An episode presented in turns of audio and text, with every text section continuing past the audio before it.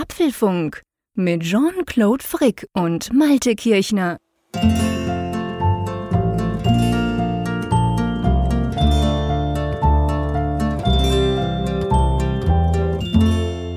Hallo und herzlich willkommen zum Apfelfunk Ausgabe 268, die wir wie immer am Mittwoch Abend jetzt wieder am 24. März aufzeichnen. Und lieber Malte, kommt es dir auch so vor? Es, es ist einfach richtiger so. So muss es sein, oder? Draußen dunkel, keine Helikopter, keine irgendwelche. Einfach, das Leben darf nicht so pulsieren, wie das letzte Woche war, als wir am Mittwochmorgen aufgenommen haben, oder? Ja, das ist echt bemerkenswert, was da so los ist. Das ist mir bei der Gelegenheit erstmal so bewusst geworden. Ich, ich wähnte mich in einem ruhigen Wohngebiet hier.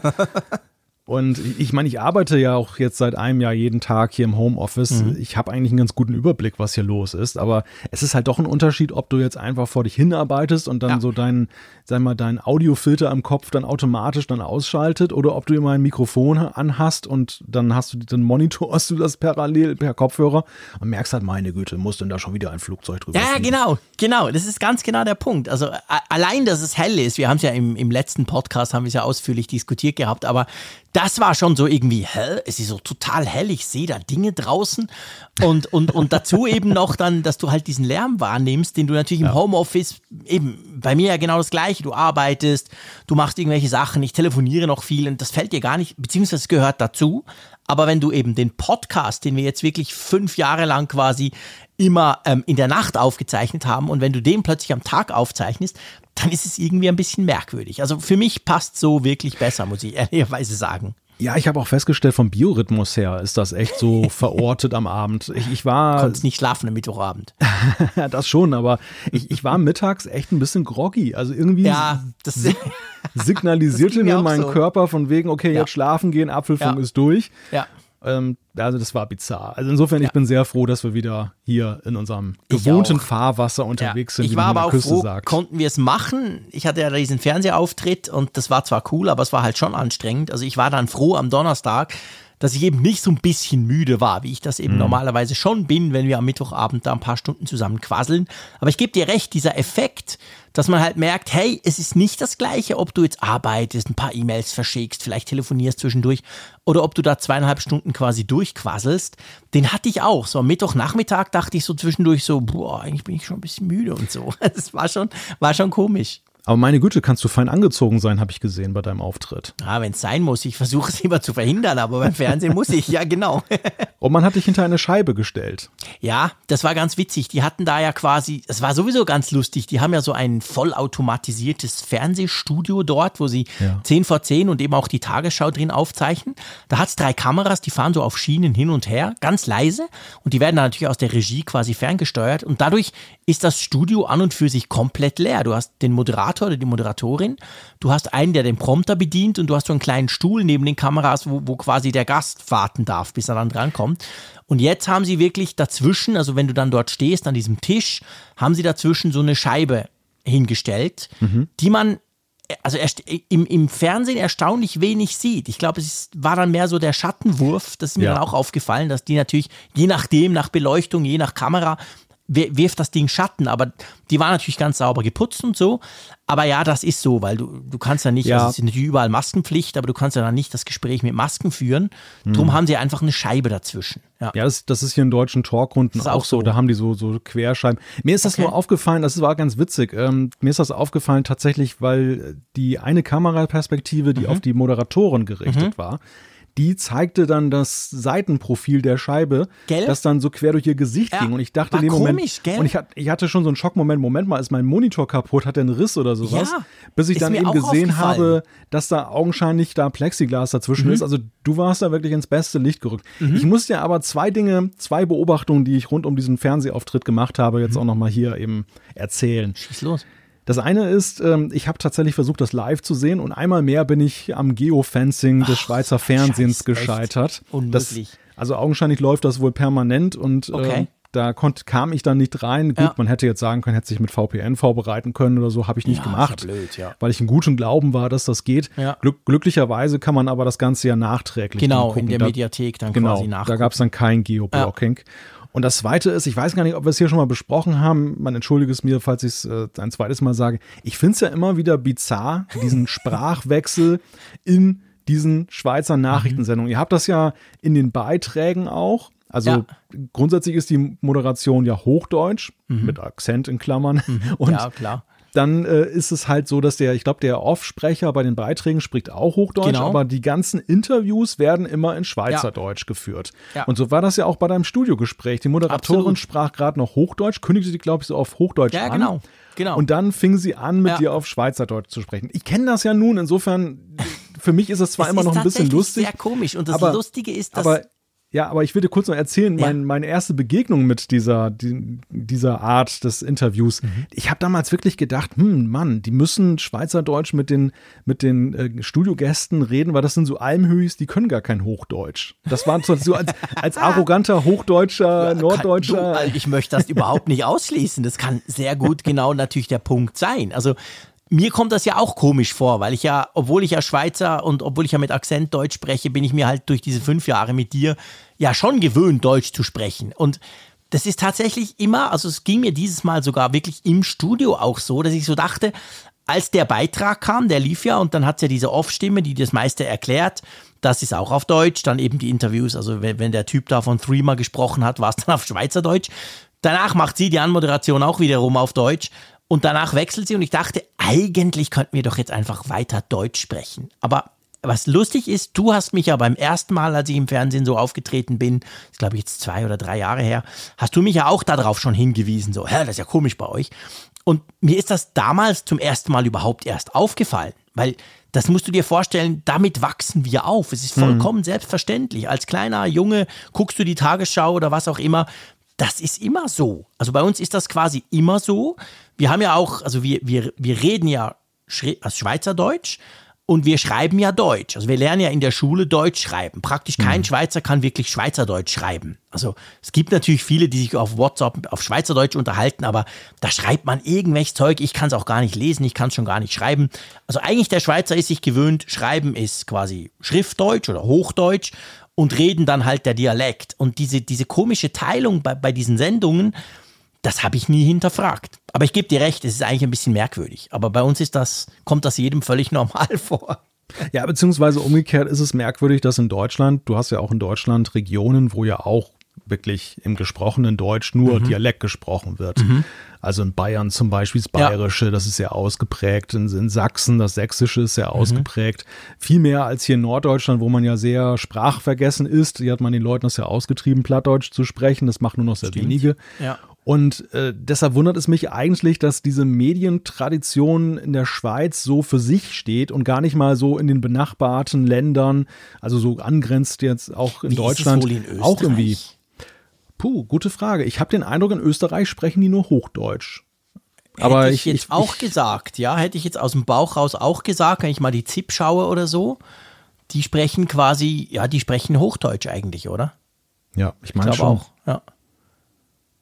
Ja, es das ist lustig. Also bei uns ist das, ich, ich weiß nicht genau, wo, woher das ursprünglich eigentlich kam. Ich meine, das mit dem, was du gesagt hast, mit dem Alpöhi, das ist vielleicht nicht so weit hergeholt. Also wenn du zum Beispiel, das kenne ich noch vom Radio, als ich selber noch Radio gemacht habe, wenn du eine Spra Straßenumfrage machst, ich meine, da musst du gar nicht probieren mit Deutsch. Hm. Da sagt dir ja niemand nichts, der rennt gleich weg. Also außer es ist ein Ausländer, der nicht anders kann. Aber also von dem her, das könnte natürlich schon sein. Jetzt kannst du sagen, okay, aber hey, Experten, die im Fernsehen irgendwie befragt werden, die müssen ja Deutsch können. Also da würde ich das eigentlich schon voraussetzen. Aber das kann natürlich schon sein, wenn du irgendwelche Leute interviewst, dass die sich halt gewohnt sind, hey, ich spreche ja immer Schweizerdeutsch, Punkt. Aber das ist auch ein witziges Phänomen. Als ich die letztes Jahr in der Schweiz besucht habe, ich, mhm. ich, mein vorheriger Schweiz-Aufenthalt, der auch schon ein paar Jahre zurückliegt, der war ja in der italienischsprachigen ja. Schweiz. Insofern, das war ja nicht repräsentativ. Mhm. Und ich war gespannt, jetzt nachdem ich ja nun jahrelang mit dir gepodcastet habe, wie wohl die Situation so in Zürich und Bern sich dann mhm. so darstellt. Und ich war doch recht verblüfft. Ich bin so, ist so gewöhnt, mit dir ganz normal Hochdeutsch zu sprechen, genauso mit Raphael, dass mhm. das so wirkt, als wenn das für euch überhaupt nichts Besonderes ist. Und dann, als ich dann in der Schweiz war, dann merkte ich schon so, ja, ich, ich, ich konnte ja nun nicht mit Schweizerdeutsch kommunizieren mhm. mit den Leuten und die haben sich alle Mühe gegeben und waren sehr freundlich, aber ich merkte echt, es war für sie eine Ausnahmesituation. Ja, ja. Dieser, ja. dieser Norddeutsche, der da jetzt plötzlich auftauchte und. Das ähm, stimmt schon. Also ich glaube, das, das darf man schon nicht unterschätzen. Also wie wir vielleicht, also eben wir, die dich kennen, ich meine, wie soll ich sonst mit dir sprechen? Du verstehst mich ja nicht, wenn ich Schweizerdeutsch spreche. ich muss ja quasi. Und ähm, aber es ist tatsächlich so, je nachdem, wo du bist. Wir waren ja auch im Café zusammen, wir waren ja ach, waren das noch schöne Zeiten, da konnte oh, man ja. irgendwo einen Kaffee trinken gehen und so. Und, und das ist tatsächlich so, wenn du dort Deutsch sprichst, dann kommt es immer ein bisschen drauf an, wen du gerade triffst. Aber die sind sich meistens eigentlich, die reden dann, die verstehen das zwar, logisch. Ich meine, eigentlich jeder Schweizer versteht Hochdeutsch, aber das muss man ja nicht zwingend sprechen. Das kann ja gut sein, dass sie bei der Pizzabestellung die dir halt dann auf Schweizerdeutsch Antwort gibt. Ja. Mhm. Oder wenn sie Deutsch muss, dann hast du auch so das Gefühl, wow, good luck, das geht so einigermaßen. Naja, das stimmt schon. Also das Schweizerdeutsch ist schon nicht nur, das ist letztendlich unsere Sprache. Wir schreiben sie zwar nicht und das tut sie ja so ein bisschen abwerten. Man denkt so, ja, was denn das Komisches, wenn man es nicht schreiben kann, ist dann wirklich eine Sprache. Aber ähm, wir reden es halt letztendlich und das merkst du auch in der Schule. Also in der Schule ist es schon für viele Kids, also Schweizer Kids, die erste Fremdsprache, so blöd das tönt, ist Deutsch. Das musst du zuerst ja. mal lernen. Das ergibt sich nicht von selber aus unserem Dialekt. Ja, und das praktiziert ihr halt in einem ganz anderen Maße als in Deutschland, die Dialekte. Also ich habe ja, immer den Eindruck auch. gehabt, dass halt in gewissen Gegenden Deutschlands, wie gesagt, dann das mehr praktiziert wird als in anderen. Mhm. Aber es ist schon so, dass wenn du in Bayern bist, in München, in so einer großen Stadt, da ähm, ist es ja eben dann so, da wird auch Hochdeutsch gesprochen. Es ist eine ja. internationale Stadt, es kommen viele Leute aus dem ganzen Bundesgebiet, da kannst du ja. es nicht durchhalten. Und es ist dann eher so ein Phänomen, dass je ländlicher du unterwegs bist, desto mehr Klar. merkst du auch, dass die Leute auch sehr gebrochen Hochdeutsch ja, sprechen, weil sie sonst in, sich nur im Dialekt unterhalten. Sogar, Aber ja. Bei euch ist es wirklich ja so, das wird ja in der Hauptstadt praktiziert, das wird eigentlich in allen großen Städten ganz normal praktiziert. Also das ist schon ja ich muss sagen, Hut ab. Es ist irgendwie halt auch irgendwie, ich finde, sehr sympathisch, weil es halt wirklich gelebt ist. Es ist halt noch wirklich da, ne? Nicht so wie halt in, bei uns, dass das halt immer mehr auf dem Rückmarsch mancherorts ist. Ja, nee, ich glaube schon, ja. Also bei uns ist das und, und halt auch diese Trennung. Ich eben, ich habe es vorhin gesagt, du, du, kannst bei uns zum Beispiel keine Zeitung auf Schweizerdeutsch kaufen. Das, das gibt's ja nicht. Also ich meine, alles Schriftliche ist Deutsch. Punkt. Aber trotzdem hält das eigentlich niemanden davon ab, den Dialekt zu sprechen. Oder umgekehrt, keiner käme auf die Idee, Deutsch zu sprechen. Weißt du? Mhm. Also das ist dann halt, und das Fernsehen, das macht dann diesen komischen Mittelweg. Das ist wahrscheinlich so ein bisschen, hey, wir machen es allen recht und wir machen so ein bisschen auf, ja, was doch so richtig wie, gesch wie geschrieben quasi, es muss doch Hochdeutsch sein, das wirkt doch auch viel besser. Und weil die Lokalsender zum Beispiel, notabene, die Lokalfernsehsender, die natürlich sehr klein sind im Vergleich zum, zum SRF, wo ich jetzt war, zum Schweizer Fernsehen, die haben ihre News zum Teil natürlich auf Schweizerdeutsch. Die kennen da nichts. Also da ah, gibt's das schon. Es ist schon okay. so eine äh, Schweizer Fernsehen, Tagesschau, große Nachrichtenkiste-Geschichte, weißt du? Mhm. Es gibt schon Sender, die dann auf Schweizerdeutsch ähm, eigentlich alles produzieren und, und machen. Aber die sind, ja, bei uns gibt's ja letztendlich nur die großen. Wir haben ja nicht so, so was wie RTL oder so bei euch, weißt du? Wir haben einfach das Schweizer Fernsehen und dann haben wir so ein paar, paar kleine Regionalsender und damit hatte sich's. Also das ist bei uns auch noch ein bisschen anders. Vielleicht machen sie es auch netterweise teilweise in Hochdeutsch, weil ich Vielleicht. glaube, 10 vor 10 wird ja auch bei Dreisat ausgestrahlt. Das stimmt, ja. Was, was wir ja hier auch empfangen können. Und dann würden wir ja nur Bahnhof verstehen, wenn da jetzt gar nichts dann in Hochdeutsch wäre. Wer ja, weiß. Aber das, das machen die schon seit immer so. Ja. Ich glaube, das machen die schon, bevor es Dreisat gab. Ich vielleicht weiß haben nicht. Wir, vielleicht haben wir irgendwelche Medienschaffenden aus der Schweiz ja hier, ja, genau, die das genau. aufklären können. Da dürft ihr uns das gerne mal sagen. Das, das würde mich wirklich mal interessieren. Wora, Dank wo dir mache ich mir überhaupt Gedanken darüber. Das war vorher, ist mir das überhaupt nicht aufgefallen. Sehr lustig. Du, wollen wir mal ähm, zu anderen Dingen kommen als meinem kleinen Fernsehauftritt? Ja. Und zwar, ja. wir haben ja auch ein bisschen was vor. Genau. Auch fast Fernsehen, sage ich mal. Ja. Es geht nämlich um Apfelfunk am Hörer. Und wer jetzt denkt, ja, Moment mal, Apfelfunk am Hörer, da gibt's doch diese Regel, das ist immer der letzte Freitag im Monat. Das müsste doch eigentlich schon übermorgen, beziehungsweise morgen, wenn ihr den Podcast hört, sein. Wir weichen mal ab von dieser Regel, oder? Genau, wir verlegen das Ganze um eine Woche ich dachte mir so, es passt ja ganz gut, wenn wir es mal auf ein Ruhetagswochenende verschieben, aber naja, das, das hat sich ja nun erst mal. Heikles Thema, ich sag dazu besser nichts. Nein, wir umschiffen das elegant. Nein, also äh, Spaß beiseite. Am Karfreitag ist es soweit, 21.45 Uhr, eine Woche später als gewohnt. Normalerweise sind wir ja immer am, am letzten Freitag im Monat an der Reihe mit Apfelfunk am Hörer, aber es passt halt auch einfach gut mit Ostern. Es ist immer noch so ein bisschen Lockdown, was heißt bisschen? Es ist Lockdown und da hat der eine oder andere, die eine oder der, die andere dann halt Zeit, um sich dann das anzuschauen. Wir arbeiten noch dran, einen spannenden Gast einzuladen. Ich hoffe, es klappt. Genau. Auf jeden Fall, Raphael ist dabei. Raphael ist auf jeden Fall dabei, aber der ist ja kein Gast. Also das sollst du überhaupt nicht abwerten. Im Gegenteil, aber der gehört einfach zur Crew. Ich wollte schon sagen, er, der muss. Ich meine, du fragst mich auch nicht, ob wir Apfelfunk aufnehmen am Mittwoch. Ich frage ihn auch nicht, ob er Apfelfunk am Hörer aufnimmt. Ich einfach, er gehört jetzt da dazu. Punkt. Da muss er halt. Ich dachte wir gucken schon, noch um einen Gast. Ich dachte schon, du sagst, der ist nicht spannend, aber das Gott sei Dank hast du. Ich bitte dich, natürlich nicht. Nein, überhaupt nicht. So weit kommt es noch. Nee, aber wir dachten uns wirklich, ich meine, wir können ja alle, alle an Ostern, es geht ja den Schweizern genau gleich. Wir können ja nicht in die Ferien fahren. Normalerweise düst man mal schnell in den Süden und so. Der Stau am Gotthard, all diese Dinge, die eigentlich dazugehören zu Ostern, der findet ja dieses Jahr alles nicht statt. Dachten ja, komm, vielleicht eine gute, eine gute Strategie. Da gibt es vielleicht einige, die froh sind. Am Freitag, was ist das, der 2. April? Genau, Freitag, der 2. Ja. April, dann um 21.45 Uhr, wie immer. Ähm, Apfelfunk am Hörer auf YouTube, uns ein bisschen zuzuschauen, ein bisschen mitzudiskutieren, sich vielleicht einzuschalten oder zumindest Kommentare abzugeben. Da machen wir eine schöne Kiste draus und machen, dass dieses Ostern ein bisschen positiver wird. Das habe genau. ich mir fest vorgenommen. Ja, das ist doch ein guter Vorsatz für Ostern. Ja. Ja, zweite Neuigkeit noch schnell. Kleiner Follow-up zu letzter Woche. In aller Ausführlichkeit, mein Lieber, bitte. Ja, ach Gott, wir hatten das ja letzte Woche eigentlich ja schon ein wenig angeteasert. Funkgerät 1.8 ist erschienen, die App zum Apfelfunk, die ihr kostenlos im App Store bekommt. Und zwar als Highlight-Feature gibt es jetzt ein News-Widget, was ihr euch auf die Startseite positionieren könnt, platzieren könnt. Und viele haben das augenscheinlich schon getan. Wir haben viele Tweets bekommen ja, mit Bildern. Also ganz herzlichen cool. Dank dafür. Ja.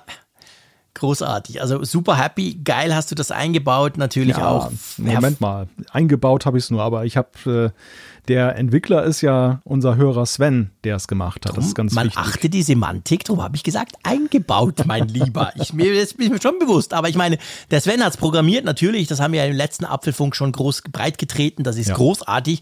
Aber es braucht ja letztendlich trotzdem einen, der es dann am Schluss noch einbaut, released und macht. Und das hast du getan. Und das hat dann zu dieser Funkgerät V1.8 Version geführt. Das finde ich cool. Super. Sehr praktisch. Genau. So, lass uns mal zu den Themen kommen. Und da kann man gleich am Anfang etwas dazu sagen, bevor wir die Themen mal kurz anreißen. Wenn Apple schon nicht liefert, liefern wir. Wir werden ein bisschen in der Geschichte zurückspringen in dieser Sendung. Ich freue mich riesig drauf, weil ich bin ein alter Sack. Das kann, ich kann sagen, ich war überall dabei und das finde ich großartig. Von dem her, über was wollen wir in den Themen sprechen, mein Lieber? ja, erstmal sprechen wir noch über die Zukunft, über die mögliche Zukunft. Wir wissen es ja nicht. Wir kommen in der Warteschleife, Neues vom Apple-Event. Genau. Dann Happy Birthday, 20 Jahre Mac OS X. Dann sprechen wir über versteckte Sensoren. Was steckt da im HomePod Mini drin? Dann sprechen wir nochmal über etwas. Vor 24 Jahren gab es ein echt großes Update beim Newton. Zum Einschlafen ein Blick auf Apples Schlaf-App. Ich hoffe, ich schlafe bis dann nicht. Also komm, legen wir gleich mal los. Und dann Umfrage, und Umfrage, Umfrage logisch. Und Ey, ja Zuschriften. Ja, natürlich. Ah, also, ja, logisch, das machen wir okay. auf jeden Fall natürlich. Die Themen sind so dünn, da haben wir ja nicht lang dran. Also, lass uns gleich mal loslegen mit ähm, Willkommen in der Warteschleife, hast du es genannt. Das finde ich sehr, sehr passend. Ähm, es geht ums Apple-Event. Ich habe ja vorhin salopp gesagt, wenn Apple schon nicht liefert, liefern wir. Ähm, und zwar, ähm, es gab kein Apple-Event. Das hätte ja eigentlich gestern sein müssen. Genau, das hätte gestern sein sollen und äh, ich, hatte, ich hatte spaßhalber einen Tweet gemacht mit der Frage, wie fandet ihr das Apple-Event? es haben, es haben viele darauf geantwortet. Es war, so früh ins Bett. es war sehr amüsant, ein sehr humorvolles Follower-Publikum habe ich sehr augenscheinlich. Cool. Ja, nein, also es hätte gestern ja angeblich sein sollen. Der John Prosser, der Leaker, hat sich ja die Augenbrauen äh, pflichtgemäß abgrasiert, weil er hatte ja gewettet, seine Augenbrauen drauf gewettet, dass es doch stattfindet, als es schon hieß, dass das wohl nicht so sein wird. Aber es gab gab, und das ist ja auch eine Neuigkeit, es gab ja nicht mal jetzt eine Einladung. Einige haben ja noch gesagt, von mhm. wegen, ja, vielleicht wurde es falsch verstanden, vielleicht schickt Apple am 23. März abends dann die Einladung raus. Haben sie auch nicht getan. Pustekuchen, ganz genau. Es kam einfach schlicht und ergreifend nichts. Es kam auch keine Medienmitteilung, Pressemitteilung mit irgendwelchen Dingen. Man hätte es ja auch so ankündigen können, das eine oder andere. Nö, es gab nichts und das lässt natürlich drauf hm, das könnte natürlich dahingehend sein, dass eben die, die gesagt haben, ja, aber da gibt es Verzögerungen, Chipkrise und so weiter, das Ganze findet eben im April statt. Das ist jetzt schon wieder eher wahrscheinlicher, weil die Gerüchte, was denn da kommen könnten, die hören ja überhaupt nicht auf. Ist ja jetzt nicht so, dass die alle sagen wie der Prosser, okay, ich war beim Datum falsch, dann war ich wahrscheinlich auch beim Inhalt falsch, oder? Also das sicherste Gerücht ist, dass es in Zukunft ein Apple-Event geben wird. Nein! Na, das ist ja vielleicht eine Nummer. okay. Ja, aber darauf läuft es ja aktuell tatsächlich hinaus. Also ich mhm. äh, bin sehr, sehr skeptisch geworden, was die Leaks momentan angeht. Denn äh, diese 23. März-Nummer, das, äh, es war ja nicht nur Prosser, es waren ja auch andere, die das nee, nee. haben. Ja. Und äh, ebenso schnell hat man ja gesehen, als das Eis dünn wurde, dass sie dann eben versucht haben, das jetzt auf April umzulenken. Ich glaube mhm. nicht, dass die Grundlage solider ist, als sie es jetzt für das März-Event war. Also ich glaube schlichtweg, klar, das ist irgendwie logisch, Apple wird ja irgendwas machen im Frühjahr. Und äh, es ist naheliegend, dass wenn es jetzt im März nicht geschieht, dass irgendwas im April passieren wird. Aber ähm, bei jeglichem Datum bin ich momentan sehr vorsichtig. Das definitiv, da bin ich ganz bei dir. Die Frage, ich, ich, ich meine auch gar nicht unbedingt, dass die Leaks jetzt quasi so auf ein neues Event hinpointen. Da bin ich ganz bei dir. Da gibt es eigentlich im Moment keinerlei ähm, nähergehende Informationen, sondern es geht mehr darum, dass dass etwas kommen wird und muss, gilt eigentlich als gesichert. So meine ja, ich's. Ja, das ob das definitiv. dann tatsächlich nur per Pressemitteilung kommt ja. oder ob das wirklich an einem Event erklärt wird, das wissen wir nicht und da würde ich mich jetzt tatsächlich auch nicht auf die erste rauslassen. Aber es ist ja so, fangen wir mal mit einem an. Wir haben ja gestern iOS 14.5 Beta 5 bekommen. Also die, die Beta ausprobieren von iOS 14.5. Ihr wisst, 14.5, die Sache mit Maske und Apple Watch. Ähm, da gibt es auch eine Beta schon wieder. Ich glaube, wir sind da im Moment beim Wochenrhythmus. Das geht relativ schnell. Und da hat man zum Beispiel ja, wie das so oft so bei Betas ist und vor allem oft bei späten Betas, die schon fast fertig sind eigentlich, da hat man irgendwie den A14X-Prozessor wohl gesichtet, oder? Genau, der ist dort referenziert und ähm, ja, das ist halt ein übliches Prozedere, wenn dann ein, ein Hardware-Release dann bald ist und dann eben irgendwie eine Software Update-Version sich auch dem nähert, dass es dann schon auftaucht, dass es vorbereitende Handlungen da mhm. sind. Mhm. Und äh, ja, das sehen wir jetzt hier. Wir sehen es auch gleich beim anderen Punkt auf dem Mac das, das deutet ja darauf hin, dass eben diese iPad-Gerüchte, dass da im Frühling ein iPad Pro kommt, ja dann eben Hand und Fuß augenscheinlich haben. Absolut. Ich meine, das A, der A14X, der würde ja, der wäre ja eigentlich genau gemacht für ein iPad Pro, so wie das in der Vergangenheit ja der Fall war mit dem A12X und dann A12Z und so. Also von dem her gesehen, ja, das ist etwas, was drauf deutet. Das heißt aber nicht, dass das ein Event braucht. Das kann man auch per Pressemitteilung raushauen.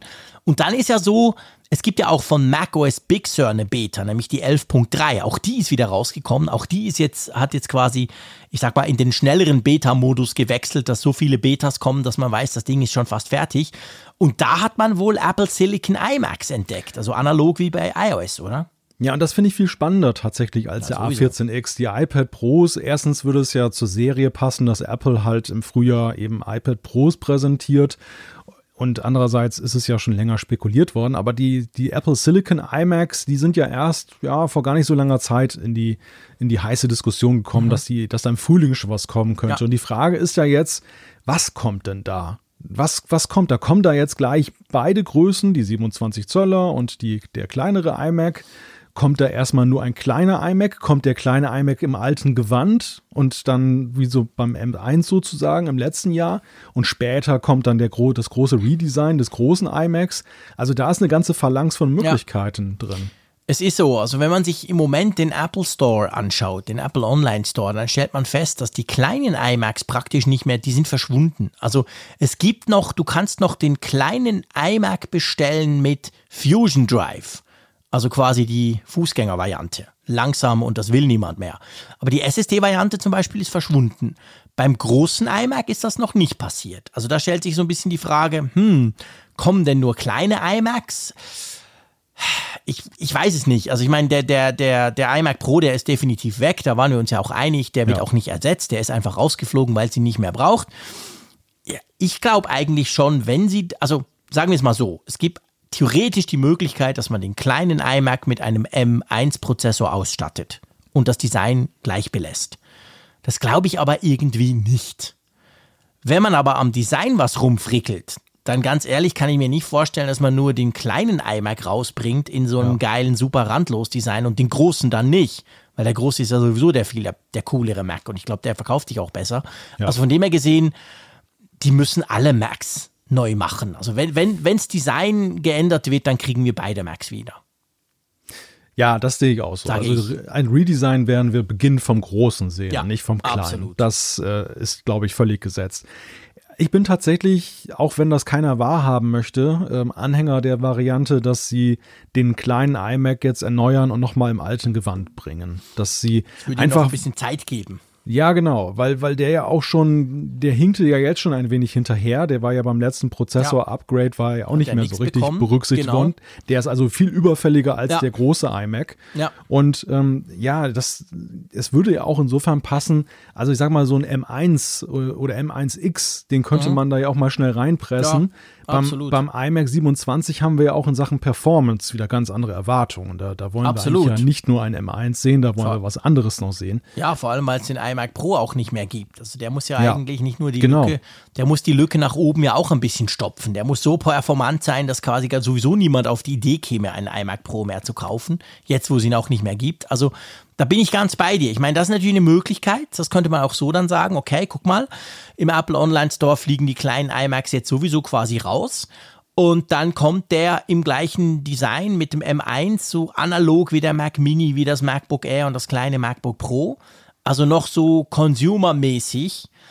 Und dann im Sommer, im Herbst vielleicht frühestens würde dann ein iMac 27 kommen, weil wir dürfen nicht vergessen, wir haben es auch schon diskutiert im Apfelfunk, der iMac 27 wurde ja letzten Sommer nochmal erneuert. Der kam mit mhm. diesem einerseits neue Prozessoren, okay, aber vor allem kam der ja mit diesem, mit der Option, mit der sauteuren Option, ihn mit einem matten Display zu kaufen. Also der, der hat schon nochmal ein signifikantes Update bekommen. Ähm, und wir haben ja das auch schon gesagt, hey, wenn da ein halbes Jahr später schon ein neuer mit M, M1 oder 2 oder 3 kommt, dann werden sich all die natürlich mächtig ärgern. Also das wäre wär eine Möglichkeit tatsächlich. Ja, trotzdem höre ich schon so zarte Signale, dass einige sagen, hey, das wäre ja frustig, wenn jetzt ja, nur klar. irgendwie der kleine iMac kommt. Denn die Hoffnung ist ja tatsächlich, wenn iMac, dann richtig iMac. Deine Kreditkarte freut sich, da musst du dir noch keinen kaufen. Oh, die freut sich sehr. Und der kannst du ein bisschen ja. warten. ja, ich meine, für den, für den M1 Mac Mini ist es natürlich auch ein Freudenfest. Genau, der ist ja länger. noch nicht raus. der darf noch ein bisschen, ein bisschen länger wacker weiterarbeiten. Ja, also das wäre eine Wirklichkeit. Wir wissen es letztendlich nicht so oder so. Wir wissen auch nicht, ob ein Event kommt. Wie gesagt, keine Einladung. Auch jetzt Mittwochabend, 24. März, nix, nada. Vielleicht kommt was in den nächsten zwei, drei Wochen. Vielleicht kommt auch irgendwann mal plötzlich quasi unmotiviert eine Medienmitteilung. Hey, guck mal unser neuer iMac und guck mal unser schönes neues iPad Pro alles möglich. Wir wissen es nicht und ich glaube, wir wollen auch nicht spekulieren. Genau. Gut, dann lass uns doch mal in die Vergangenheit reisen. Da haben wir schließlich Fakten. harte Fakten. Genau. Fakten, Fakten, Fakten, Fakten. Und nicht mehr so dieses ganze Rumgelöle hier. Vor genau 20 Jahren kam Mac OS X raus. Und das ist, finde ich, schon ein, das finde ich ein unglaublich wichtiger Meilenstein bei Apple. Also ich sage es ja seit Jahren und ich werde es dann nachher auch noch genauer erklären. Der Mac selber, ja, der sieht schön aus, der ist vielleicht ein bisschen besser verarbeitet als der eine oder andere PC, aber seien wir ehrlich, so speziell ist der nicht. Was den speziell macht, ist Mac OS. Und das war schon immer so, seit es dieses Mac OS gibt und vor 20 Jahren war es eben so weit. Und ganz ehrlich, hätte das vor 20 Jahren, wäre nicht das erste Mac OS rausgekommen, jetzt vor 20 Jahren, würde es den Apfelfunk nicht geben. Ja. Ja, definitiv. In jeder Hinsicht. Also macOS hat ja tatsächlich auch viele Grundsteine gelegt für eben auch selbst das iPhone, was jetzt auch Software ja, angeht. Also absolut. Also vieles, vieles, was da drin steckt. Wir erinnern uns an diese ikonische Keynote mit Steve Jobs, wo er das iPhone präsentiert hat mhm. und hat dann was zur Software gesagt. Mhm. Und die Aussage war, es basiert halt auf OS X. Er hat ne? gesagt, da läuft Mac OS X drauf. Ja, er hat das richtig. so gesagt quasi. Hey, geil, ihr habt all diese geilen Features vom Mac, habt ihr auf diesem kleinen Telefönchen. Und ähm, bei mir war es tatsächlich konkret so, es gäbe nicht nur den Apfelfunk nicht, sondern ich hätte keinen Mac. Ich habe nämlich meinen allerersten Mac 1991 gekauft. Das ist völlig crazy. Das war noch der Mac Classic. Das war das echte Mäusekino. Daher kommt der Name übrigens. Also dieser kleine mit dem, mit dem monochromen Bildschirm drin eingebaut, quasi mit dem Röhrenbildschirm. Und dann hatte ich den jahrelang. Ich hatte vorher einen Amiga von Commodore, der war multimediamäßig Lichtjahre voraus als dann dieser komische Mac. Das hat sich dann im Laufe der Zeit verändert. Aber was mir dann aufgefallen ist, dass halt in den 90ern hast du gemerkt, dass das damalige Mac-Betriebssystem, Mac OS 7, 8 und 9 waren das in den, in den zehn Jahren, das war wirklich technologisch super, super veraltet. Und ich habe 97 einen neuen Radiosender gebaut, meinen, als, wo ich als Moderator und so gearbeitet habe. Und da hatten wir Windows NT auf den Kisten drauf. Und ich meine, das sah zwar scheiße aus grafisch, hm. aber hey, ich konnte Video, ich konnte auch nicht Video, Audio schneiden, ich konnte Audio schneiden und gleichzeitig ist mir irgendwas abgestürzt und ich konnte trotzdem weiterarbeiten. Also der hatte Multitasking, der hatte Speicherschutz, all die Dinge, die heute völlig selbstverständlich sind, das hatte der Mac nicht. Und das hat mich bis ins Jahr 2000 dann so genervt, dass ich wirklich gesagt hätte damals, hey, weißt du was? Scheiß auf den Mac, ich kaufe mir einen PC, ich knall da Windows 2000 war es dann später drauf und ich bin glücklich, weil diese Technologie ist so total veraltet und zum Glück kam dann Mac OS 10 um die Ecke und hat die ganze Sache eigentlich dann rausgerissen. Hm.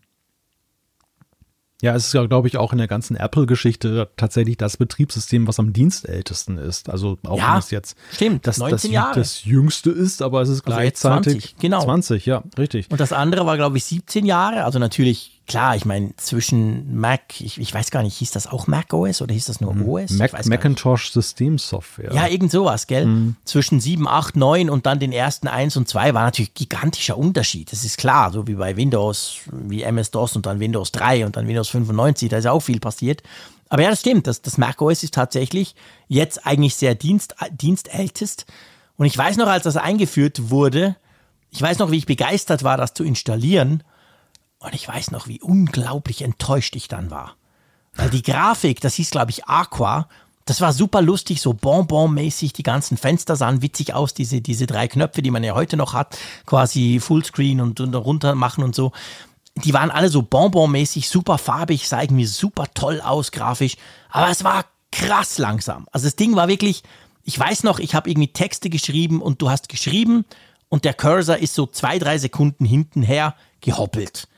Also rein von der Performance war es eine absolute Katastrophe, dieses allererste Mac OS. Und dann kam ja schon ein halbes Jahr später, im September, kam dann OS 10.1 schon raus. Das war gratis, weil das erste hat noch gekostet. Und das war dann ein reines Bugfix-Update, wo dann quasi alles immer noch gleich war, aber es lief einfach so, wie es eigentlich hätte versprochen werden wollen.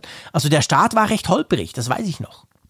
Ja, die Optik war ja auch damals angelehnt an dieses Hardware-Design, was ja, ja, Apple beim Mac mit der Rückkehr von Steve Jobs und mit Johnny Ive als, als die Chefdesigner ja auch dann da gesetzt hat und, und was, was ja auch Apple unglaublich wieder Aufwind gegeben hat mhm. nach einer riesigen Flaute in genau. den 90er Jahren und der, der, der drohenden Gefahr, dass die Firma hops geht.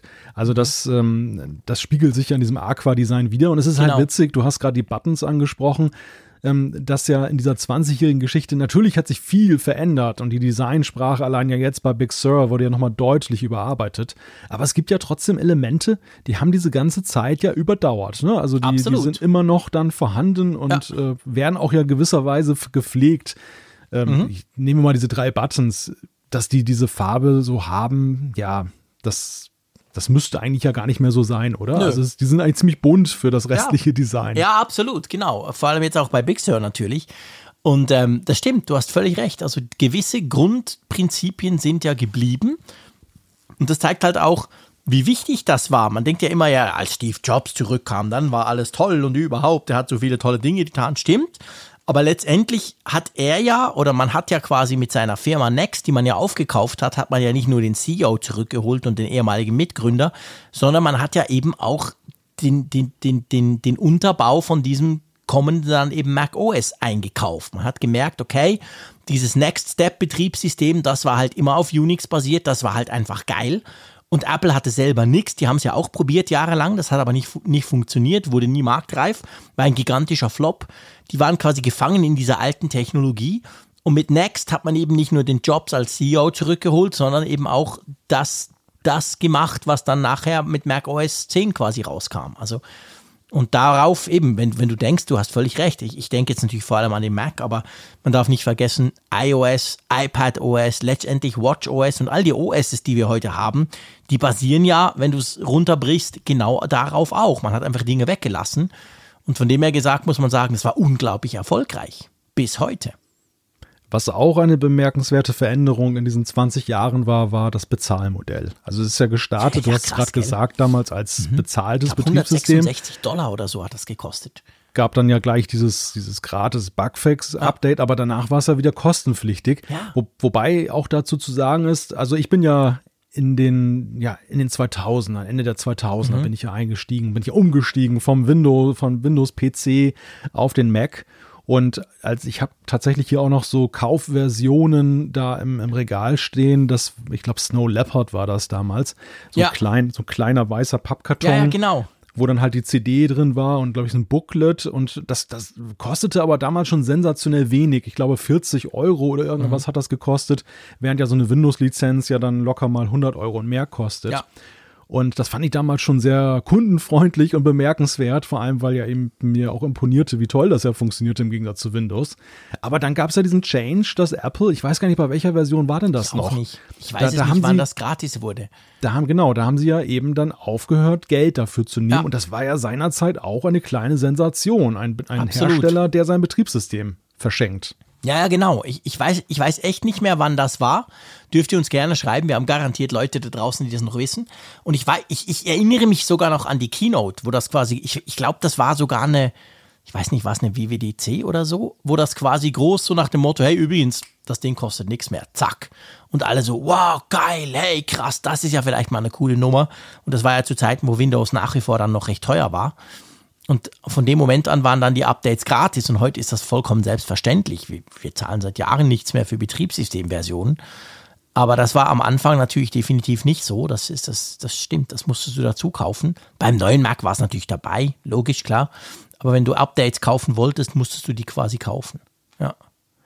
Was mir immer wieder auffällt, ist, ich, ich finde das ganz witzig. Also in den 90er Jahren war das so, dass Apple einfach allein mit dem Design, vor allem natürlich dann als Steve Jobs und Johnny Ive anfingen, diesen coolen iMac zu bauen etc., war Apple wirklich super führend. Und die Software, wie gesagt, eben vor Mac OS X war einfach so, ja, eigentlich nicht so gut wie Windows, aber hey, wir geben es nicht zu, dafür ist die Kiste geil.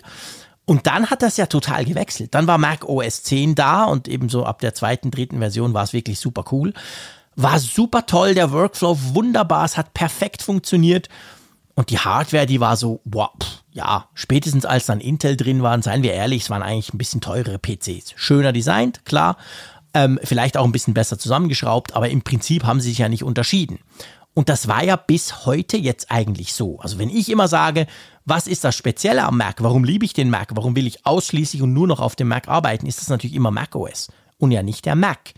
Aber jetzt mit den Apple Silicons ändert das plötzlich. Jetzt haben wir quasi eigentlich haben wir das geile Betriebssystem und wir haben jetzt zumindest im Moment auch noch die Hardware, die einfach so unglaublich viel verspricht, was die Konkurrenz zumindest momentan auch noch nicht kann. Und das war früher nie so. Es war immer entweder war die Software wirklich großartig und die Hardware war so, ich meine, PowerPC, boah, mhm. da war Intel schon viel besser und so. Oder es war auch mal umgekehrt, wo die Software noch so ein bisschen schlecht war, aber die Hardware war halt wirklich speziell. Oder es gab einen Laserdrucker und crazy Sachen, die kein anderer gemacht hat. Und jetzt haben wir eigentlich plötzlich beides, das super werden könnte, oder? Ja, ja, das, das stimmt. Das, das war mir damals auch bei dem Wechsel aufgefallen, dass die, die Hardware war wenig faszinierend. Ja. Eher, eher so, wenn du aus der PC-Welt kamst, empfandest mhm. du das nahezu als unverschämt, wie Absolut. teuer eigentlich die gleiche Hardware war und beim PC gab es eigentlich sogar noch bessere und das war trotzdem noch günstiger. Ja. dass die, der Zauber war tatsächlich, und das war ja auch der Grund für mein Umsteigen, die Software. Ich, genau. ich ich habe festgestellt, da gibt es ein Betriebssystem, das arbeitet für mich und nicht ich arbeite für das Betriebssystem, dass es mal vernünftig funktioniert. Genau. Und, und dieses äh, Alleinstellungsmerkmal hat Apple sicher bewahrt und hinzugekommen ist jetzt aber dann tatsächlich auch, dass sie, weil sie die Hardware selber machen, dass sie eben auch da jetzt ja. sagen, wir unterscheiden uns und wir, wir haben nicht nur das, was die anderen haben und zeigen, wie es funktionieren könnte, ja, genau, sondern genau. wir, wir, wir, wir machen es jetzt komplett. Ich ja. habe übrigens mal nachgeguckt, Mavericks war das, 10.9. Mavericks. Das Super. kam damals als Update kostenlos. Lang. Ja, also, spät, spät, ja, 2013. Spät ja, ja, genau. Krass. Und dann, ah, dann eben, genau, dann war es, ich glaube, es war schon eine WWDC, wo das vorgestellt wurde. Garantiert. Die gab es ja damals schon. Spannend. Weil es mir nämlich, äh, warum erzähle ich das mit der Hardware? Es ist mir, ist mir gerade diese Woche ist mir das wieder aufgefallen. Mein, mein Sohnemann, der Ältere, der hat, ähm, der hat den Sprung ab Sommer ins Untergymnasium geschafft. Der ist unendlich gut in der Schule. Keine Ahnung, woher das hat. Von mir ist es nicht. Aber, ähm, und jetzt hat er sich einen Gaming-PC gewünscht. Jetzt haben wir ein bisschen zusammengelegt und, und lange darüber diskutiert und jetzt habe ich ihm einen Gaming-PC gekauft. Und es ist ja schon crazy, was du für 1500 Schweizer Franken für eine unglaubliche Powermaschine kriegst. Also wenn ich da drauf Sachen ausprobiere, ist ja mein iMac Pro eine lahme Ente. Da müsstest du wahrscheinlich achtmal mehr Geld ausgeben für einen Mac Pro, um allein die Leistung zu erreichen. Aber eben, hey, da ist Windows drauf. Ja, okay, Windows 10 ist auch schöner als früher, aber boah, kein Vergleich. Würde ich niemals tauschen gegen mein, mein schönes Mac OS. Und jetzt natürlich, wenn wir jetzt dann irgendwann mal doch die Profi-Macs bei Apple Silicon kriegen, das wird schon, ah, das wird einfach Wahnsinn. Drum ist mir das wieder aufgefallen, darum habe ich das mit der Hardware gebracht. Du kriegst mehr fürs Geld, bei rein hardware-technisch beim hm. PC. Das ist nach ja. wie vor natürlich so. Naja, definitiv, definitiv. Gut, also wir sind weiterhin happy mit Mac OS. Es ist gratis, es läuft auf ganz vielen Geräten, eigentlich inzwischen fast auf allen unseren Apple-Geräten irgendwo. Zumindest wenn wir da ein bisschen zurückdenken, die Wurzeln liegen bei Mac OS. Das ist cool, es wird 20 Jahre, wir sagen Happy Birthday. Und kommen mal zurück in die, ähm, in die Gegenwart. Und zwar geht es nochmal um den HomePod Mini. Wir haben ja viel über HomePods gesprochen in letzter Zeit, aber da ging es natürlich immer drum, HomePod nicht mehr da und traurig und überhaupt. Jetzt geht es aber mal um ein Feature, das man beim HomePod Mini entdeckt hat. Der könnte mehr als er kann, oder? Ja, da ist tatsächlich noch ein Chip eingebaut oder ein Bauteil, was momentan gar nicht von der Software genutzt ist. Es geht um einen Temperatur- und Feuchtigkeitssensor, der da entdeckt wurde und dokumentiert natürlich und äh, iFixit, die haben das Ding da ja aufgeschnitten und haben mal nachgeguckt. Irgendwie war Bloomberg wohl auch da irgendwie involviert. Ich weiß nicht, der Tipp kam irgendwie von Bloomberg nach dem Motto, guckt mal nach.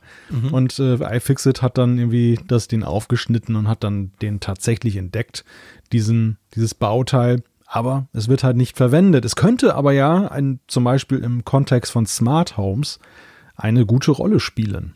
Ja, ich meine, das wäre total praktisch. Also ich habe ja bei mir im Büro, ich habe im Schlafzimmer, ich habe an verschiedenen Orten im Haus habe ich diese Netatmo-Sensoren, weißt du, die mir so ein bisschen sagen, ich, ich, ich will immer ein bisschen wissen, wie ist denn überhaupt die Temperatur und vor allem, wie ist auch die Luftqualität. Die warnen einen dann so, hey, über 1000 pp irgendwas und mach doch mal wieder das Fenster auf und so. Ist ja gerade in Zeiten von Corona auch keine schlechte Idee.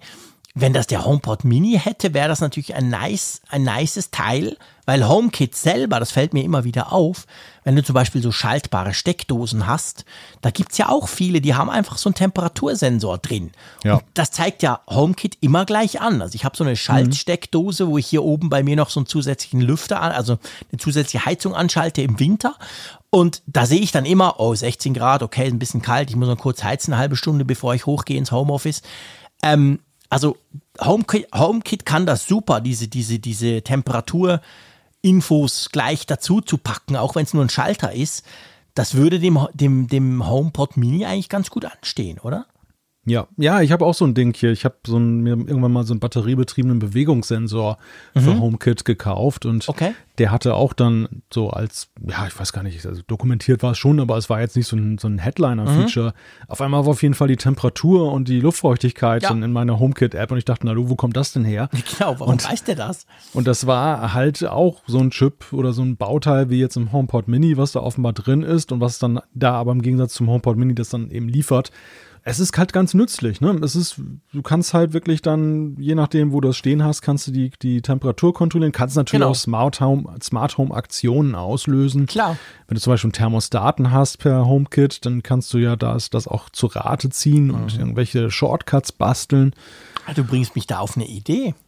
Siehst du, jetzt schade ist der Winter vorbei. Nein, ich bin happy, ist der Winter vorbei. Aber ist ja genau der Punkt. Ich könnte eigentlich das, dadurch, dass ich diese schaltbare HomeKit-fähige Steckdose habe und hinten dran sitzt so ein kleines Heizungsteil, so, so nicht ein Heizlüfter, sondern so eine richtige kleine Heizung. Und ich meine, ich könnte ja genau sowas programmieren. Wenn es unter 16 Grad ist am Morgen um halb acht, dann macht das Ding an bis um acht zum Beispiel. Das habe ich jetzt immer monatelang von Hand gemacht. Ah, stimmt, würde eigentlich gehen, oder? Hm. Ja, ich habe es eben nicht so mit diesen Automationen. Sollte ich mich echt mal reinknien. Ja, vor allem, ich glaube nicht, dass Apple irgendetwas einbaut in ein Gerät und es dann nicht zumindest mittelfristig auch nutzt, oder? Dafür ist doch Apple viel zu knauserig. Ja, das hat es wohl schon mal gegeben. Ich glaube, Raphael hatte darauf hingewiesen, dass in irgendeiner Apple Watch war auch irgendein Sensor drin und der war auch damals entdeckt worden und ist nie verwendet worden. Zumindest nicht in der Serie. Also das, das kann schon mal passieren. Ähm, das ist ja auch manchmal eine Frage von, natürlich äh, achten sie ja peinlich genau darauf, gerade bei den Stückzahlen, die sie verbauen müssen, dass sie nicht unnützes Zeug da einbauen, was dann nicht verwendet wird. Aber du hast es ja manchmal eben so, dass du in einem gewissen Zeitfenster eines Designs musst du das finalisieren, damit es in die Produktion gehen kann. Und da wird aber parallel noch an den Features in der Software gefeilt. Und dann stellt man meinetwegen fest, hm, ist nicht marktreif. Und dann nimmt man natürlich auch in Kauf, dass man sagt, okay, also wir reißen es jetzt nicht mehr raus, den Sensor, aber wir machen nichts damit. Mhm. Vielleicht war es ja tatsächlich irgend so eine Geschichte. Vielleicht nützt der ja auch dem, dem HomePod selber. Vielleicht gibt es irgendein Thermik-Thema beim, beim HomePod Mini, dass das irgendwie zu Rate gezogen wird. Keine Ahnung. Also das, das ist ja vieles denkbar, warum ja. da so ein Teil da drin ist. Es ist ja auch nicht die Welt. Also ich glaube, gerade diese Dinger sind ja nun extrem günstig als Bauteile. Das ja, nein, die kosten nichts. Aber ich denke jetzt hier, ich weiß nicht mehr genau, was das Beispiel war von Raphael. Ich muss ihn dann fragen oder ich muss den Tweet wieder suchen. Ich habe das auch gesehen. Ähm, da hatte ich so den Eindruck, ja, okay, das war halt einfach dabei. Das konnte, war wahrscheinlich, wäre teurer gewesen, das zu trennen. Hier frage ich mich halt, weil ja der HomePod Mini schon ganz klar Richtung Smart Home geht. Ich meine, der hat diese Thread-Unterstützung. Die kann zwar auch noch nicht so viel, weil einfach noch viel zu wenig Geräte diesen Standard unterstützen, aber das wird dann kommen. Drum, für mich würde das irgendwie dahingehend passen, dass Apple sagt, hey, das ist eben nicht nur so ein, so ein quietschiger Lautsprecher mit Siri drin, sondern das ist wirklich die Home, ähm, die Smart Home Steuerzentrale. Und da wiederum muss man sagen, passt so ein Sensor perfekt rein, oder? Also dann wäre es eben kein Zufall, sondern dann hätten sie vielleicht in Zukunft damit durchaus was vor. Ja, ja, also ich glaube auch, dass das so beseelt ist von dem Gedanken, dass man das in diese Richtung weiterentwickelt. Mhm. Es war übrigens ein Barometer bei der Apple Watch, Series ah, 2. Das, genau. Das, das ah, okay, hatte Raphael super. da getwittert. Ja. ja. Barometer, ja, genau. Ja, also die Frage, die Frage ist ja jetzt, wird es jetzt noch nachgeliefert? Ähm, in welchem Kontext machen sie das? Deutet es vielleicht auf was Größeres noch hin, das wir noch gar nicht absehen können, irgendwie in Sachen Funktionalität? Also vielleicht. es ist, ist spannend, was, was irgendeine tolle Musik, wenn es zu warm oder zu kalt wird. Nein, keine Ahnung, weiß ich nicht. Aber ja, also eben, ich, ich denke, ich denke schon, dass der HomePod Mini, wir haben das ja auch bei unserem ähm, Review, den wir ja gemacht haben vor ein paar Wochen im Apfelfunk, haben wir das ja auch gesagt, der HomePod Mini geht über den klassischen Lautsprecher, ich kann ein bisschen reden und er spielt mit Apple Music irgendwas vor, geht er ja so ein bisschen raus, weil sonst wäre Thread ja nicht drin, dieser super neue Standard, wo du dann eben in Zukunft ganz viele Smart Home Gadgets steuern kannst, ohne dass die alle noch so einen blöden, so eine blöde Homebase brauchen, die du auch noch wieder ans, ans Netz hängen musst und so. Ähm, und da würde das reinpassen, dass der halt vielleicht in Zukunft die Steuerzentrale ist für das Ganze. Ja. Und ja, mal, ja. mal schauen, ich bin gespannt. Ja, es deutet ja schon sehr stark darauf hin, dass der Schwerpunkt wirklich dorthin gelegt wird. Genau. Wir hatten ja, es ja beim, Ab, beim Abgesang auf den großen HomePod ja besprochen, dass der große HomePod einerseits immer so ein wenig ein ganz klares Profil vermissen ließ, aber ja. zuletzt ja eigentlich eher so in die Richtung ging, so, ja, der, der, als Pläsier für den Audiophilen sozusagen dann dann vor allem da zu sein. Ja, ja, und, genau. Und, und nicht jetzt unbedingt, also Apple hat ja immer so verneint, dass er ein, so besonders smart ist und in dieser gleichen Range unterwegs ist wie eben Amazons Echos und so. Da, da wollten sie ja nie mit verglichen werden. Der, der HomePod ja, war eigentlich jetzt ein, ein Tonwerkzeug und nicht jetzt in erster Linie ein Smart-Werkzeug. Und das ähm, der Schwerpunkt beim HomePod Mini könnte tatsächlich jetzt aber eher in diesem Bereich beziehungsweise ja. Smart Home Zentrale liegen. Ja, ja. ja absolut. Das glaube ich eben, glaube ich auch. Und da passt das einfach perfekt rein. Gut. Okay, wir schauen. Das wird dann in Zukunft dazu heißen, dass ich mich zum ersten Mal, seit es den HomePod überhaupt gibt, dann für ein Update interessiere.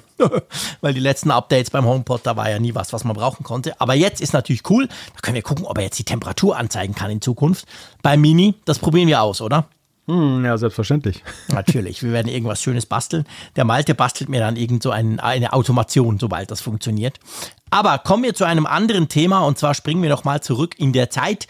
Und ich habe dieses Thema gewählt, weil es mir heute auch irgendwie begegnet ist. Ähm, und da geht es jetzt nicht um Mac OS, sondern es geht um einen eigentlichen Flop von Apple.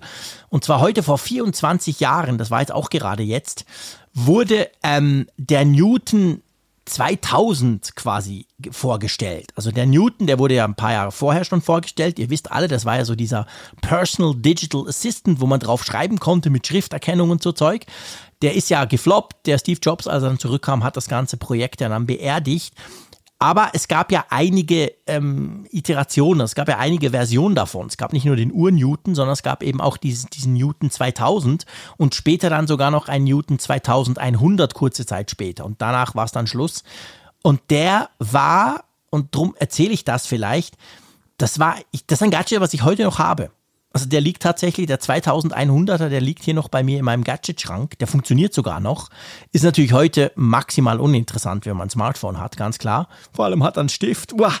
Aber der hat mich damals total fasziniert. Da war ich natürlich logischerweise noch einiges jünger, 1997. Und den wollte ich unbedingt. Und das war eines der ersten Gadgets, für das habe ich, ich war da glaube ich im Gymnasium damals, habe ich quasi ähm, noch, nee stimmt nicht, war schon an der Uni, habe ich noch daneben zusätzliche Jobs gemacht in so einer blöden Druckerei, habe ich irgendwie Millionen von Papieren vervielfältigt auf einem doofen Kopierer, seit da hasse ich Drucker, um mir den leisten zu können. Obwohl ich, muss dir mal vorstellen, als Student ja überhaupt keine Termine hatte, die ich da hätte eintragen können. Aber das war so eines dieser Geräte und ich will dich eben dann gleich fragen, ob sowas bei dir auch gibt, das mich einfach unglaublich fasziniert hat, weil ich das super cool fand und das ich unbedingt haben wollte. Ganz ehrlich, in meinem Leben gab es ungefähr drei so Geräte. Also es ist nicht so, dass ich jedes Gerät ja unbedingt haben will, auch wenn es heute mein Job ist. Ja, heute kriege ich ja quasi alles. Aber diese Faszination, etwas unbedingt zu wollen im Technik- und Gadget-Bereich, das war genau dieser Newton. Eigentlich war es der erste, aber den, der war nicht zu bekommen bei uns in Europa und das kam dann tatsächlich erst die so richtig in den Verkauf.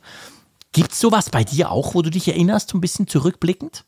Ja, jetzt müssen wir erstmal ja noch äh, erwähnen, dass jetzt ja das, dein Trauma mit dem Totholz jetzt auch endlich erklärlich geworden ist. Durch, diese, durch diesen Einblick vielleicht. in deine Biografie. Erstmal danke nee, dafür. Hab, ich habe kein Trauma. Ich, läch, ich, ich lästere einfach drüber. Ja, ja. Die einen sagen so, die anderen sagen so. Okay, ja, vielleicht, das mag sein. Schöne der, Erklärung. Der, der, zweite Punkt, der mir gleich in den Sinn kam, als du mit deiner Erzählung begonnen hast, war, dass äh, das waren ja noch die Zeiten, als es als besonders futuristisch galt, ein 2000 in einen Titel reinzumachen machen in einen, in einen ja, Namen von einem Produkt, weil halt 2000, das war Zukunft, ne? Neues ja, Jahrtausend. Das war 97, genau. Ja, ja. Und das, das Witzige ist ja, wenn ich das jetzt heute höre, äh, komischerweise ist es in meinem Kopf immer noch abgespeichert, dass 2000 futuristisch ist, aber es ist ja total absurd, weil wir sind jetzt ja in der, in der Maxi, also was heißt maximal, aber in einer deutlichen Zukunft von 2000 aus ja, gesehen. Das ist 21 Jahre her. Ja, klar. Und das ist, eigentlich ist es total Vergangenheit. Also es ist schon witzig, wie diese Zahl damals in unsere Köpfe eingehämmert wurde. Ja. Zu deiner Frage, äh, Geräte, ja, ich habe tatsächlich auch, ähm, ich bin nie beim Newton gelandet. Ich war ja zu der Zeit, ja, ich bin ja jünger als du und dementsprechend war ich ja noch notleidender als Schüler und konnte mir sowas natürlich mhm. gar nicht leisten. Aber ich habe damals einen Palm gehabt, so einen kleinen ah, PDA. Ja, klar. Das war so ein Das waren doch die Gelder, konntest du auch mit dem Stift, unten hat so ein eigenes Feld gehabt, wo du schreiben konntest, oder? Genau, genau, richtig. Das war ja. auch total, das war auch total Zukunft und es war mhm. auch völlig so überflüssig. Abkürzungen und so Zeug, gell? Ja. Genau, das war völlig überflüssig für mich, weil ich ja als Schüler erst recht ja, keine genau, Termine hatte. Du, aber witzig. Ähnlich wie bei mir, genau. Ich versuche gerade herauszufinden, wie der genau hieß, aber es war auf jeden Fall wirklich so ein, so ein der, der liegt hier auch immer noch rum. Also der ja, ja. ist, der hatte, glaube ich. Mal gucken, ob du ihn noch laden kannst. Doppel-A, nee, ich glaube, der hatte sogar Doppel-A-Batterien. Das war. Ah, das ist natürlich praktisch.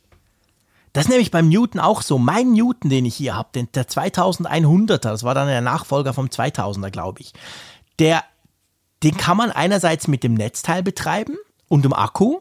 Und das Netzteil habe ich zwar noch, aber der Akku ist natürlich schon längstens tot. Aber da gibt's, da kannst du auch, glaube ich, vier oder fünf normale AA-Batterien reinmachen. Und das ist halt insofern cool, weil die gab es schon vor, vor 24 Jahren. Die gibt es heute immer noch. Und dadurch kriegst du heute noch alte Geräte unter Umständen zum Laufen, wo die Netzteile oder die Akkus schon lange tot sind. Das war, glaube ich, also das fing ja irgendwie an mit dem Palm Pilot. Und ja, ich genau. bin, glaube ich, auf den Zug aufgesprungen. Ich gucke hier gerade bei Ebay, da wird einer für 13 Euro vertickt.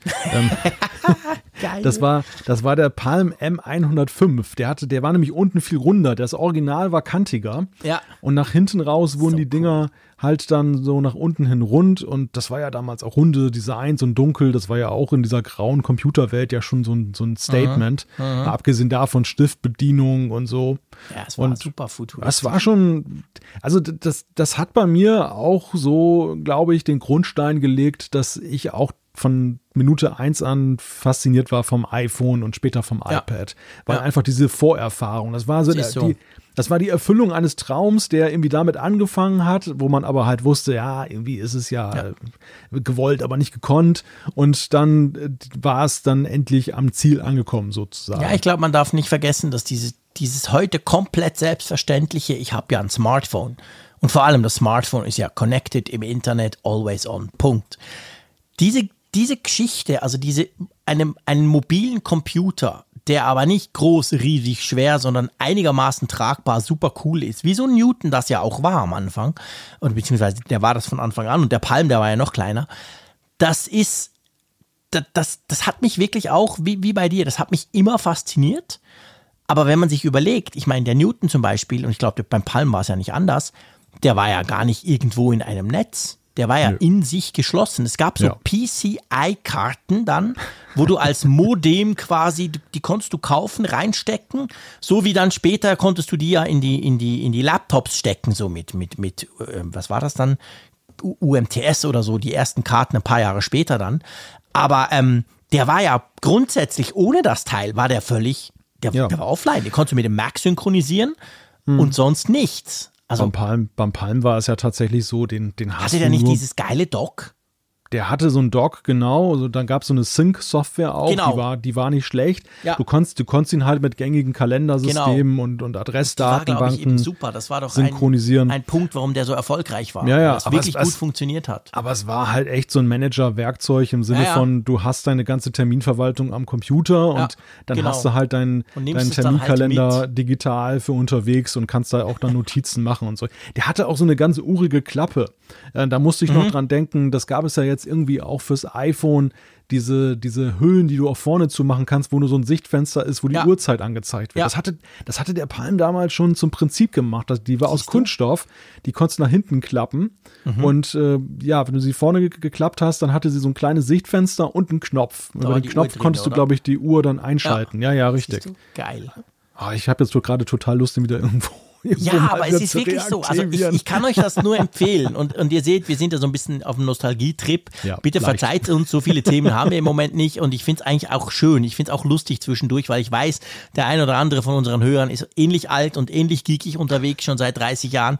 Ähm, das, das Coole ist ja eigentlich, wenn man das dann mal ausprobiert. Also mir geht es dann immer so. Einerseits in dem Moment, wo du so ein Gerät, was du so geliebt hast, was du so dir gewünscht hast, wenn du das im ersten Moment wieder in die Finger nimmst, ist diese Faszination sofort wieder da.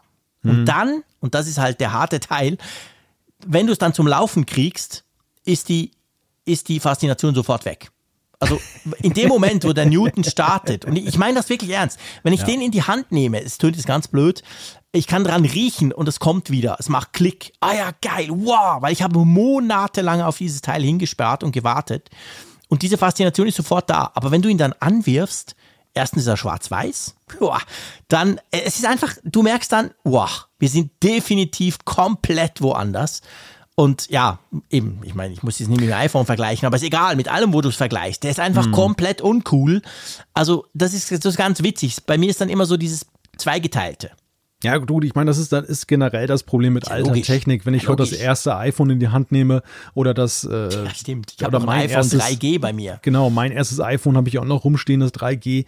Ähm, das ist natürlich alte Technik und ja. das, das, äh, ist, das wirkt total rückständig und man wundert sich halt, wie konnte man das mal modern halten, für modern halten. Aber der Punkt ist, glaube ich, schon, es gibt auch so noch eine Nuancierung zwischen diesen alten Dingen.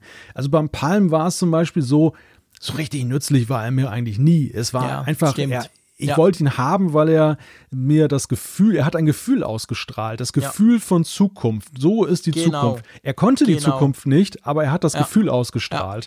und, das, und, und das unterscheidet ihn zum Beispiel vom iPhone, weil das iPhone war wirklich Zukunft. Ja. Das, das, das stimmt. Klar hat sich das auch weiterentwickelt, aber es war in dem Moment, ja. wo es rauskam, es war eigentlich das, was der Palm in den 90ern schon sein wollte oder ja. der Newton, das Form vollendet. Und das ist auch nochmal ein Unterschied, glaube ich. Ja, was, es, was es nicht schlechter macht, aber es, nee, es war. aber es ist ein guter Punkt. Es waren wegweisende Geräte halt. Ich meine, der Newton hat damals in den 90er Jahren ganz viel versprochen.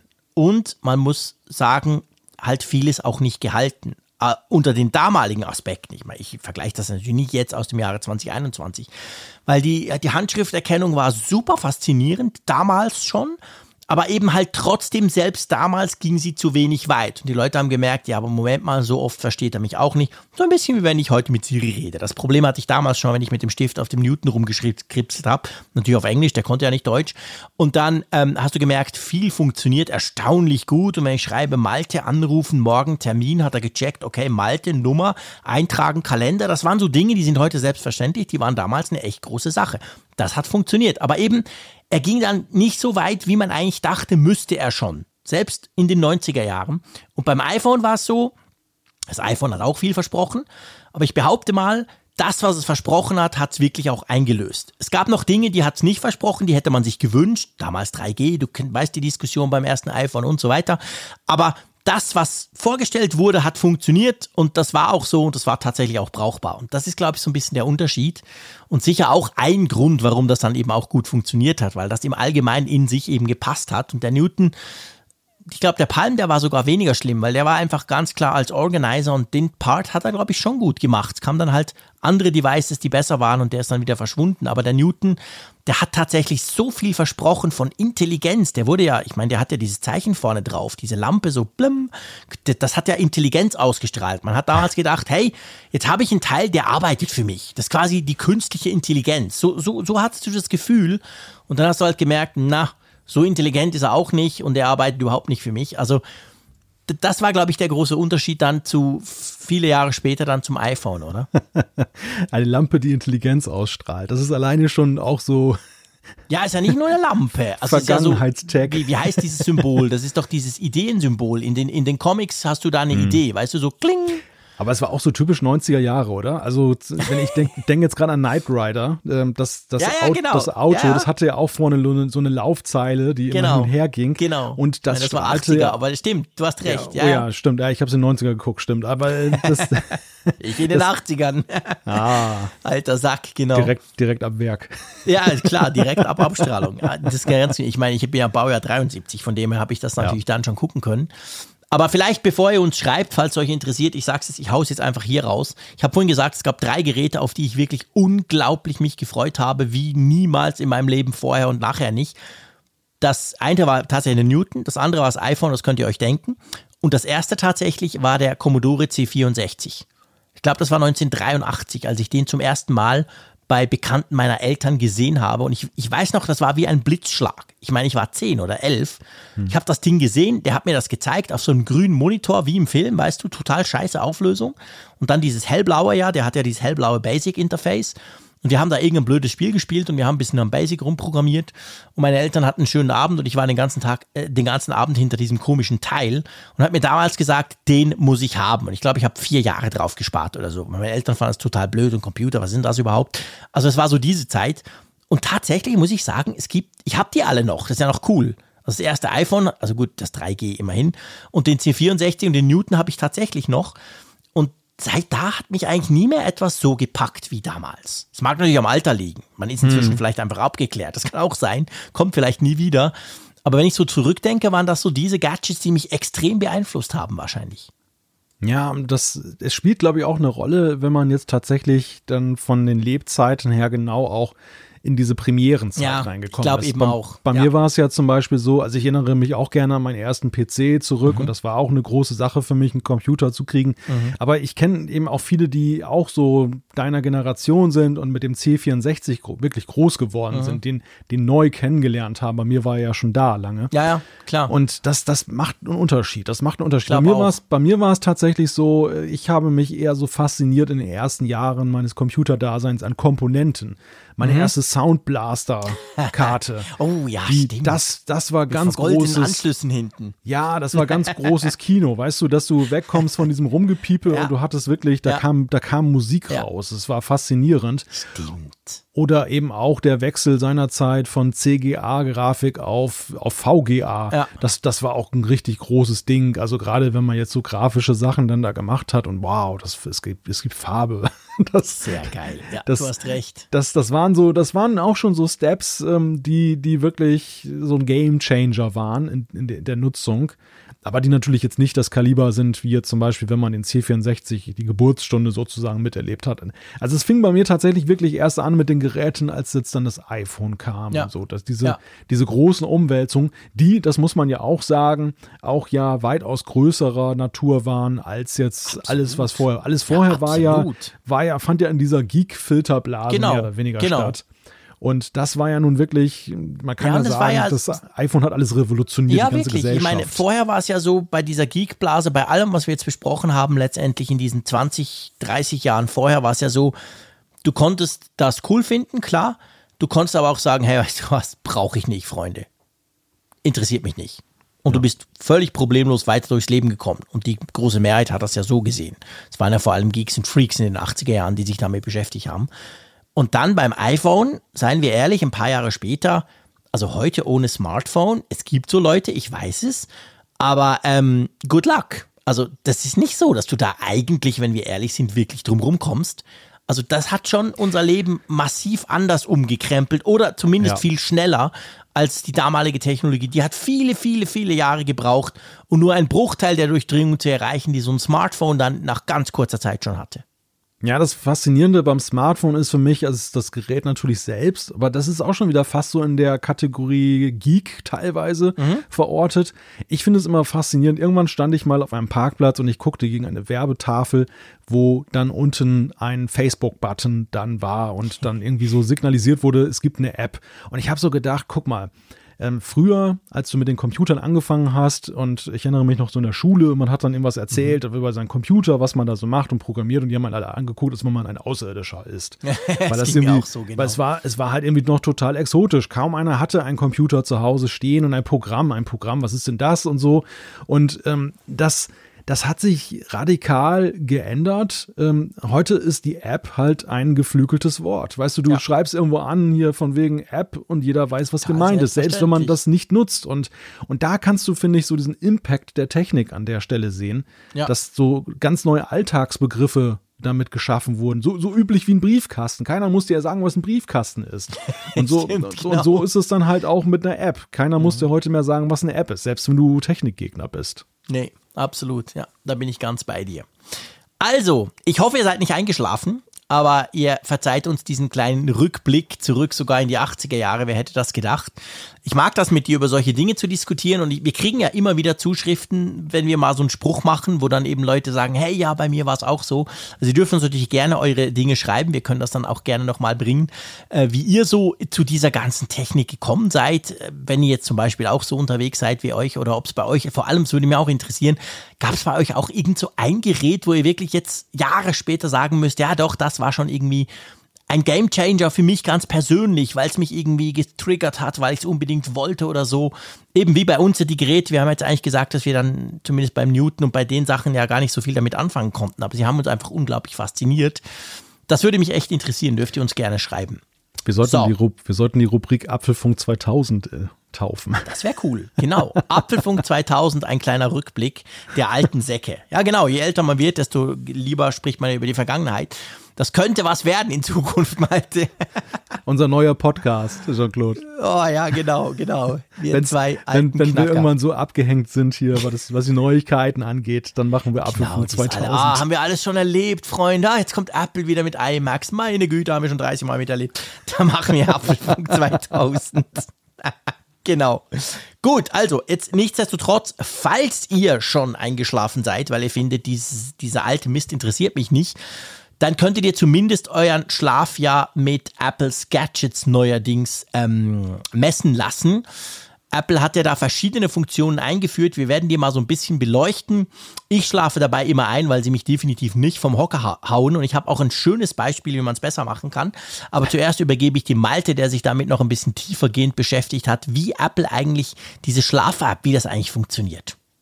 Ja, wir haben ja jahrelang im Apfelfunk auch über die Schlaf-App gesprochen. Es war ja immer. Über die fehlende Schlaf-App. Über die fehlende Schlaf-App. Ja, ja. genau. Also über die Erwartung, dass halt, ja. und das war, war ja seinerzeit. Doch mal sowas kommen könnte.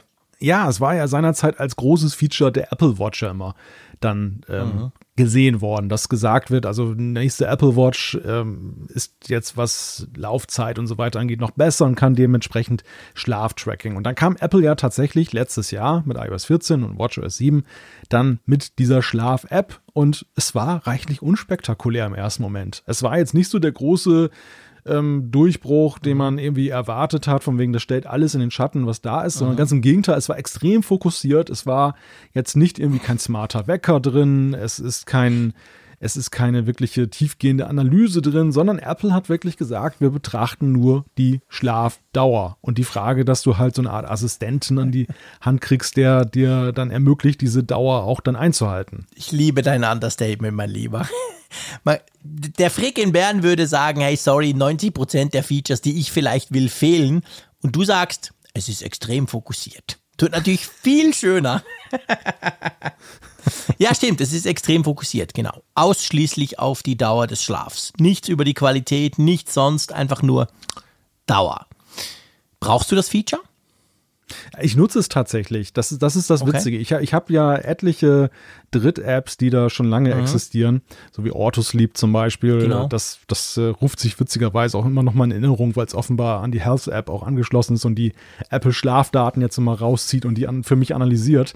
Auf jeden Fall, da, das habe ich alles genutzt. Ich war aber tatsächlich, muss ich sagen, immer schnell buchstäblich müde, was das anging. weil ich fand die genau. Dinger das, das, das Problem, was vielen Gesundheits-Apps innewohnt, ist ja, dass sie arg belehrend sind. Dass sie so dich die ständig mhm. irgendwie erinnern Hat an Maßregeln was. und dir ein schlechtes Gewissen einreden und Hat vor allem was vor allem wenn du irgendwie, sag ich mal, Eigenschaften hast, du weißt es ja selbst, du isst zu viel, du schläfst zu wenig ja. und solche Sachen. Und dann sind da irgendwelche Apps und die sagen dir ständig von wegen, ja, du isst zu viel, du schläfst zu wenig. Und dann, es nervt dich halt irgendwann kurzum.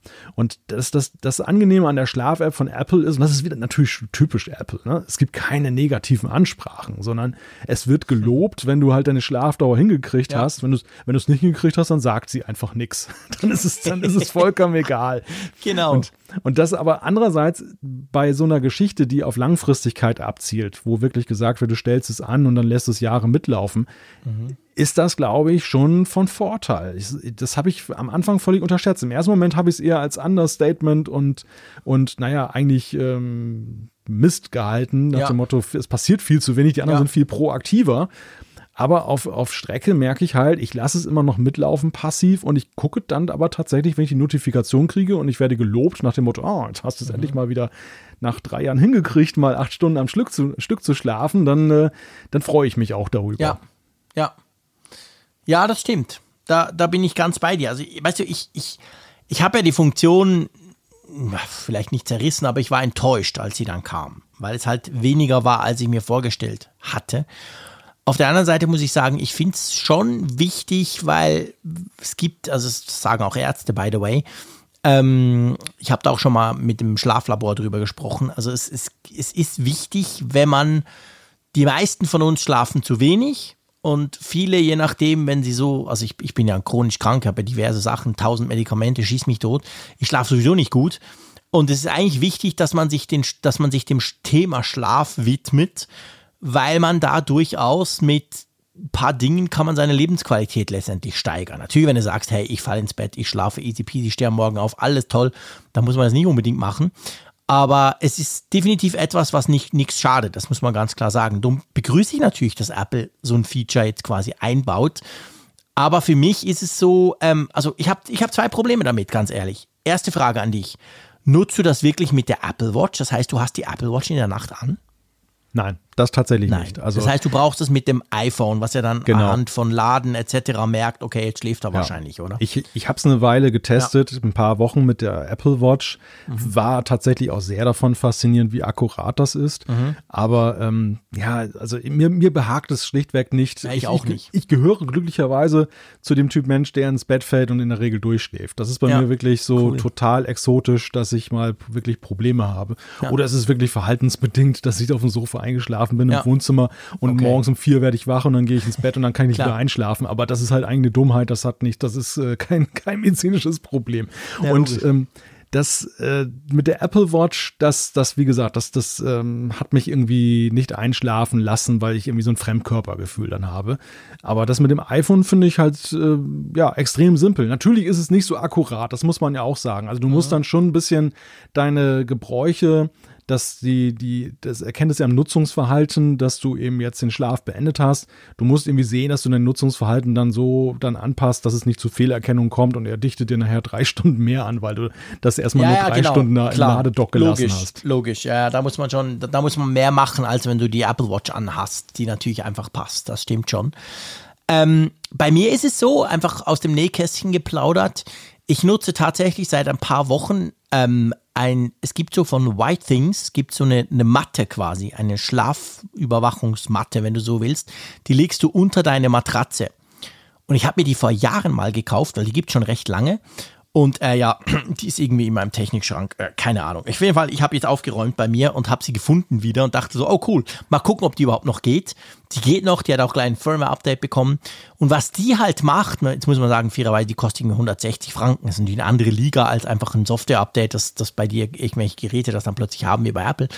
Aber was die halt macht, ist, dass sie wirklich so ein bisschen verschiedenste, also da gibt es viel mehr Parameter. Und bei mir ist zum Beispiel so, ich habe ja Rheuma ziemlich stark. Und da heißt es, ich wache in der Nacht im Schnitt vier bis fünfmal auf. Und dreimal stehe ich auf, laufe dann so ein bisschen rum, vielleicht auf Toilette, vielleicht was trinken gehen und dann wieder zurück, weil ich einfach so Schmerzen habe, dass ich nicht durchschlafen kann. Und das ist für mich schon noch wichtig zu sehen, wann war das, wie oft war das, weil ehrlich gesagt am Morgen meistens weiß ich es gar nicht mehr. Weil das ist bei mir schon seit Jahren so. Ich kann, kann mich nicht erinnern, war das um drei? Bin ich überhaupt diese Nacht aufgestanden oder nicht? Keine Ahnung. Weil ich bin ja dann immer sehr müde. Und das ist zum Beispiel jetzt etwas, was ich extrem schätze an diesem Produkt. Da gibt es ja auch andere. Ähm, die, die trackt das halt. Die sagt dann genau, hey, um 2.35 Uhr bist du aufgestanden um 2.45 Uhr warst du dann wieder im Bett. Jetzt ist natürlich das Special Interest bei mir. Okay, fair enough. Also Apple macht ja immer etwas für die breite Masse und das haben sie, glaube ich, gut gemacht jetzt mit der Funktion. Aber ich zum Beispiel schätze jetzt genau ein bisschen diesen, diesen erhöhten Detaillierungsgrad, sage ich mal.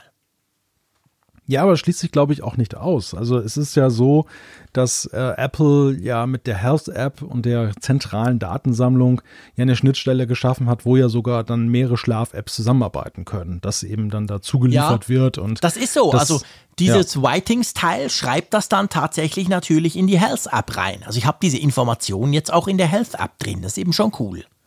Ja. Also ja, ihr Ansatz ist, und ähm, das, das gründet auch so ein bisschen darauf, dass sie sagen, also sie haben sich ja augenscheinlich auch Schlafexperten dann da zur Rate gezogen bei der Konstruktion dieses Features und äh, kam dann auch so darauf, dass so manches dann tatsächlich auch noch dann Kaffeesatzleserei offenbar ist, also noch nicht so wirklich wissenschaftlich vollumfänglich erfasst. Klar und haben sich dann halt dann dazu durchgerungen, weil es eben auch, wie du ja sagst, ein Massenfeature werden sollte, so den, den kleinsten gemeinsamen Nenner sozusagen ja. zu finden.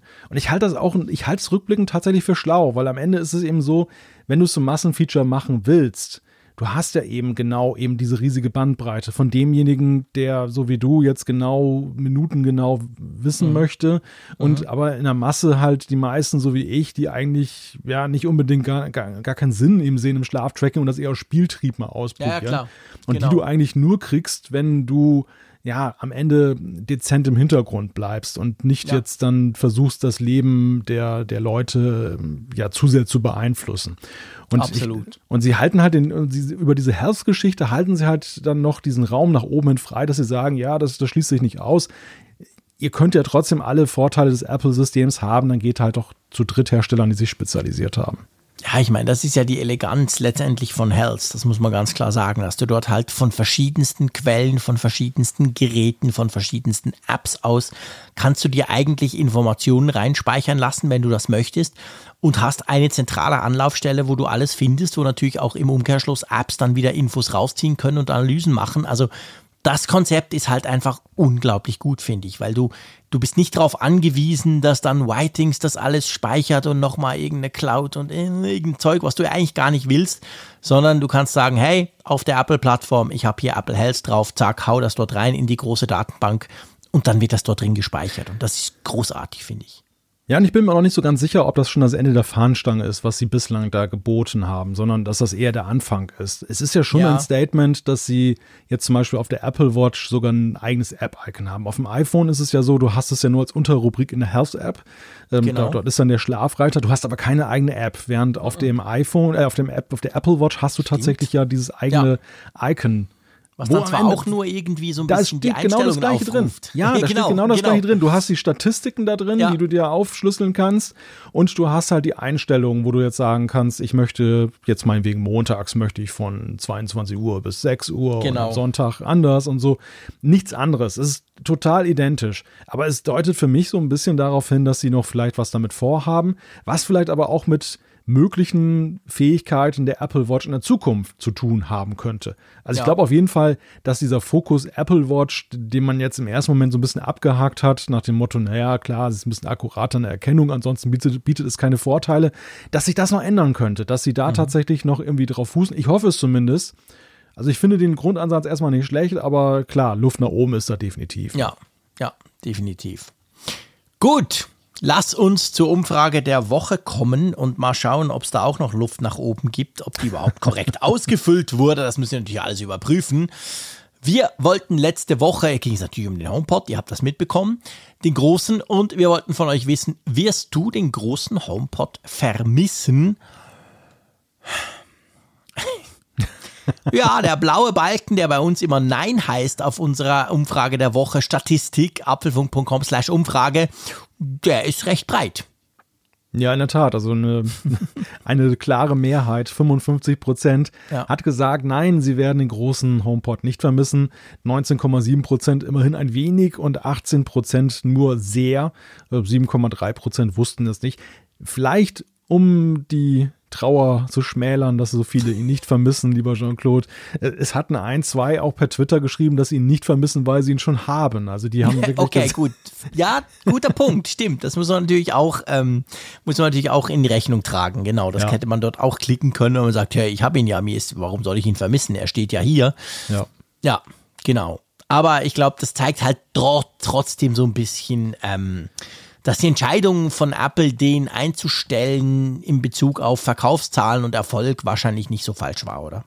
Ja, also ich sehe es ja an mir selbst. Das, der, der, HomePod war immer so ein Ding, wo ich immer dachte, hm, willst du ihn nicht kaufen und habe es dann doch nicht getan. Und mhm. ich glaube, das ist einfach, andere Apple-Produkte haben eben einen Reiz, der darüber hinausgeht. Du ja. kaufst es tatsächlich und du ja, denkst du es nicht nur, dass du ihn kaufen genau. möchtest. Auch ja. wenn du es gar nicht unbedingt brauchen kannst, vielleicht, genau. aber du kaufst es, ja. Hatten wir heute ein paar Mal auch. Ja, durchaus. Sachen, das eine Dinge kaufen, die man nicht brauchen kann. Und dann noch 30 Jahre rumliegen lassen. Crazy. Wir wollen natürlich eine neue Frage, logischerweise. Und wir dachten uns, okay, wenn wir jetzt schon in dieser Folge so, so, so große Zeitsprünge zum Teil ja unternommen haben, fragen wir doch einfach mal bei euch, wie lange nutzt ihr eigentlich schon Apple-Produkte? Genau, da haben wir einige Intervalle so in Fünfjahresschritten ab. Und wenn ihr über 15 Jahre dabei seid, dann gibt es einen entsprechenden. Und es kann ja auch sein, dass ihr keine Apple-Produkte nutzt. Dann habt ihr auch einen entsprechenden. Genau. Eine entsprechende Option. Genau, bei über 15 Jahren gibt es die virtuelle Apfelfunk-Verdienstmedaille. Nur virtuell, wie gesagt. Die, die Apfelfunk 2000 Verdienstmedaille. Genau, die Apfelfunk 2000 Auszeichnung. Wobei das müsste dann eigentlich, das müsste dann eigentlich sein mehr als 20 Jahre, damit man die Apfelfunk 2000 ähm, Medaille kriegt. Aber ja, stimmt, lustig. genau, also das würde uns einfach interessieren, wie lange ihr eigentlich da schon dabei seid und dass wir da mal so ein bisschen eine Ahnung bekommen, wenn wir da schon so im Schwelgen sind, in alten Zeiten sozusagen. So, jetzt schwelgen wir nicht in alten Zeiten, sondern in ganz aktuellen Zeiten. Wir haben nämlich noch Feedback von unserer Hörerschaft. Genau. Soll ich mal anfangen? Ja, mit, fang doch mal einfach mit, an. Ich fange mal mit Frank an zum Thema Apple Watch SE mhm. für Senioren. Ja, cool. Er schreibt, man kann sagen, ich bin ein Fan und daher liegt es nahe, darüber nachzudenken, auch meinem Vater eine Apple Watch zu schenken. Zum Grund hierfür, er hatte vor kurzem Herzprobleme, welche mit einem Herzkatheter und einem Stand gut behandelbar waren. Aufmerksam wurden Aufmerksam durch die immer wieder auftauchenden Meldungen über Apple Watch-Besitzer, die durch die Uhr gewarnt und dadurch gerettet wurden, weil sie einen erhöhten Puls hatten, liegt es jetzt nahe, eine Apple Watch SE zu nutzen und vielleicht etwas mehr Sicherheit für ihn zu haben. Wie denkt ihr darüber? Kennt ihr Leute im höheren Alter, die eine Apple Watch für solche Zwecke nutzen und jemanden, dem sie bereits geholfen hat? Kann man auf die EKG-Funktion verzichten? Die circa 300 Euro machen die SE halt sehr interessant, dann nimmt man das fehlende Always-on-Display in Kauf. Für mich war es zum Beispiel sehr beruhigend zu sehen, dass die Sturzerkennung wirklich funktioniert. Vor drei Wochen bin ich mit dem Rennrad gestürzt, zum Glück ist nichts weiter passiert, aber die Uhr fragte mich trotzdem nach circa einer Minute, ob alles okay sei oder ob sie nicht doch die Rettungsdienste alarmieren soll. Also ich finde die, die Apple, also ich finde dieses, dieses Feature, nicht nur die Sturzerkennung, sondern ganz generell diese, ich sag mal ein bisschen übertrieben, diese Herzüberwachung, finde ich schon ein extrem spannendes Feature. Also auch ich selber bin eigentlich ganz happy, dass ich weiß, dass die das macht und die Sturzerkennung habe ich auch schon ausprobieren dürfen müssen. Die funktioniert tatsächlich, wenn es dich mal so richtig niederlegt. Ähm, die Frage, die er stellt, ist mit der Apple Watch SE. Ähm, die Apple Watch SE, hilf mir Malte, gell, die hat keine EKG-Funktion, oder? Das fehlt der. Ja, ich glaube schon ich, ich bin jetzt nicht hundertprozentig sicher, darum bin ich jetzt da gerade gestolpert, weil er das schreibt. Weil dann stellt sich für mich drum die Frage, diese ganze Pulsüberwachung und eben diese Funktion, wo du sagst, äh, wo man ja wirklich viel lesen konnte drüber immer wieder, hey, Leute haben quasi Herzprobleme oder irgendwas Schlimmes und die Uhr merkt das anhalt, anhalt der Pulsüberwachung. Braucht es dazu die EKG-Funktion? Ich meine nicht, oder? Weil das, dieses, diese Features haben wir ja schon länger, als es EKG gibt, oder? Ja, ja, diese okay. Herzrhythmus-Geschichten, ja, okay. ja, die, die, die haben wir schon. Genau, also das heißt, das würde grundsätzlich die SE ähm, ermöglichen. Ich finde auch Always-On-Display, finde ich zwar super wichtig bei der Uhr, aber wenn man es jetzt unter dem Aspekt, ich sag mal so ein bisschen Gesundheitsüberwachung einbezieht, da könnte man darauf sicher verzichten. Also ich kenne einige Kollegen von mir, die ihren Eltern tatsächlich Apple Watches gekauft haben. Genau aus dem Grund. Falls sie fallen, falls was ist, etc., damit das eben funktioniert. Also ich glaube, das ist schon, das, das finde ich, ist eine legitime Idee und ich glaube auch, dass die funktioniert. Auf diese Funktion, also das gibt eine gewisse Sicherheit. Man kann da nicht sagen, hey, es kann gar nichts mehr passieren, aber zumindest Sturzerkennung und eben halt auch das mit, mit dieser Pulsüberwachung, das finde ich schon ein Feature, das, das ist gut zu wissen, wenn man weiß, dass zum Beispiel die eigenen Eltern das haben. Oder siehst du das anders? Nein, sehe ich ähnlich. Also es ist ja auch so, es gibt ja, und das ist, das ist natürlich dann für ähm, die in Anführungszeichen fortgeschrittenen Fälle halt interessant, mhm. eher diese, diese Notrufsysteme, die man von Rettungsdiensten ja teilweise hat. Das, dann hast du so ein Ding um den Hals und dann kannst du da den Notruf ja. wählen, wenn du jetzt älter bist und sturzgefährdet bist. Ich finde, die Apple Watch SE oder generell die Apple Watch ist halt so, ähm, ja, für diejenigen, die sich noch für zu agil und fit halten, ja. ähm, um jetzt dann sowas zu benötigen, aber gleichzeitig eben sagen, ja, es kann sich jederzeit ändern und wer weiß, manchmal hat man ja auch Pech, ist das halt so ein guter Mittelweg. Du hast ja auch diese Notruf-SOS-Funktion, die du auslösen kannst, indem du fünfmal auf den Power-Button drückst. Genau. Und dann kommt genau. ja das, das Interface, dass du auch da einen Notruf absetzen kannst. Du kannst einen Notfallkontakt dann da hinterlegen, du kannst deine Ortung dann, dann rüberschicken.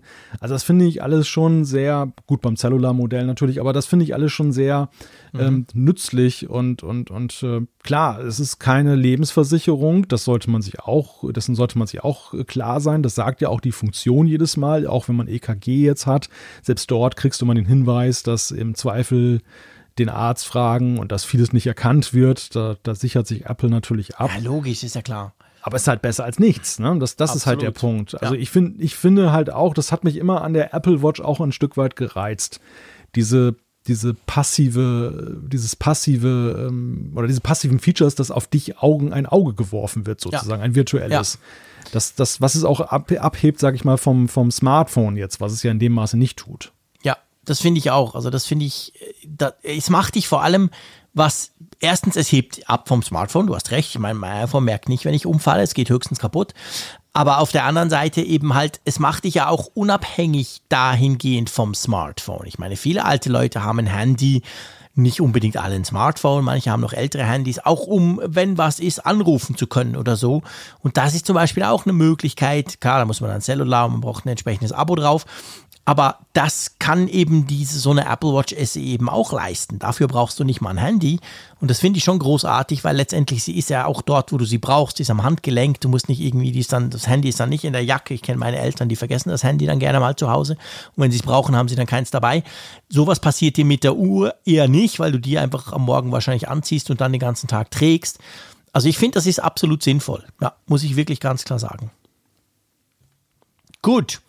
Komm, wir nehmen uns noch, ähm, äh, wir holen uns noch das Feedback vom Aaron. Der sagt was zu Siri und ich sag das nicht, weil ich auch immer das Gleiche sage, aber ich finde es schön, wenn man mal Bestätigung von der anderen Seite kriegt, oder?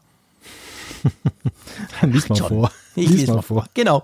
Ich wollte von meinen aktuellen Erfahrungen mit Siri berichten. Ich habe das Gefühl, dass sie mit dem Update auf iOS 14 nochmal ein gutes Stück dümmer und tauber geworden ist. Ich nutze Siri in meinem Alltag in drei Kategorien. Einkaufsliste, HomeKit und Podcast. Unter iOS 13 funktioniert das auf dem iPhone noch so gut, dass ich dass ich mich für meine erste Apple Watch entschied. Seit dem Update hat sich das gravierend gewandelt. Möchte ich mittels Siri mein Licht schalten, startet stattdessen ein Lied. Früher konnte ich super den Apfelfunk-Podcast mit Siri im Auto starten. Heute öffnet sich zwar die Podcast-App, jedoch scheitert es zumindest an der Auswahl des richtigen Podcasts und bleibt daher meistens still.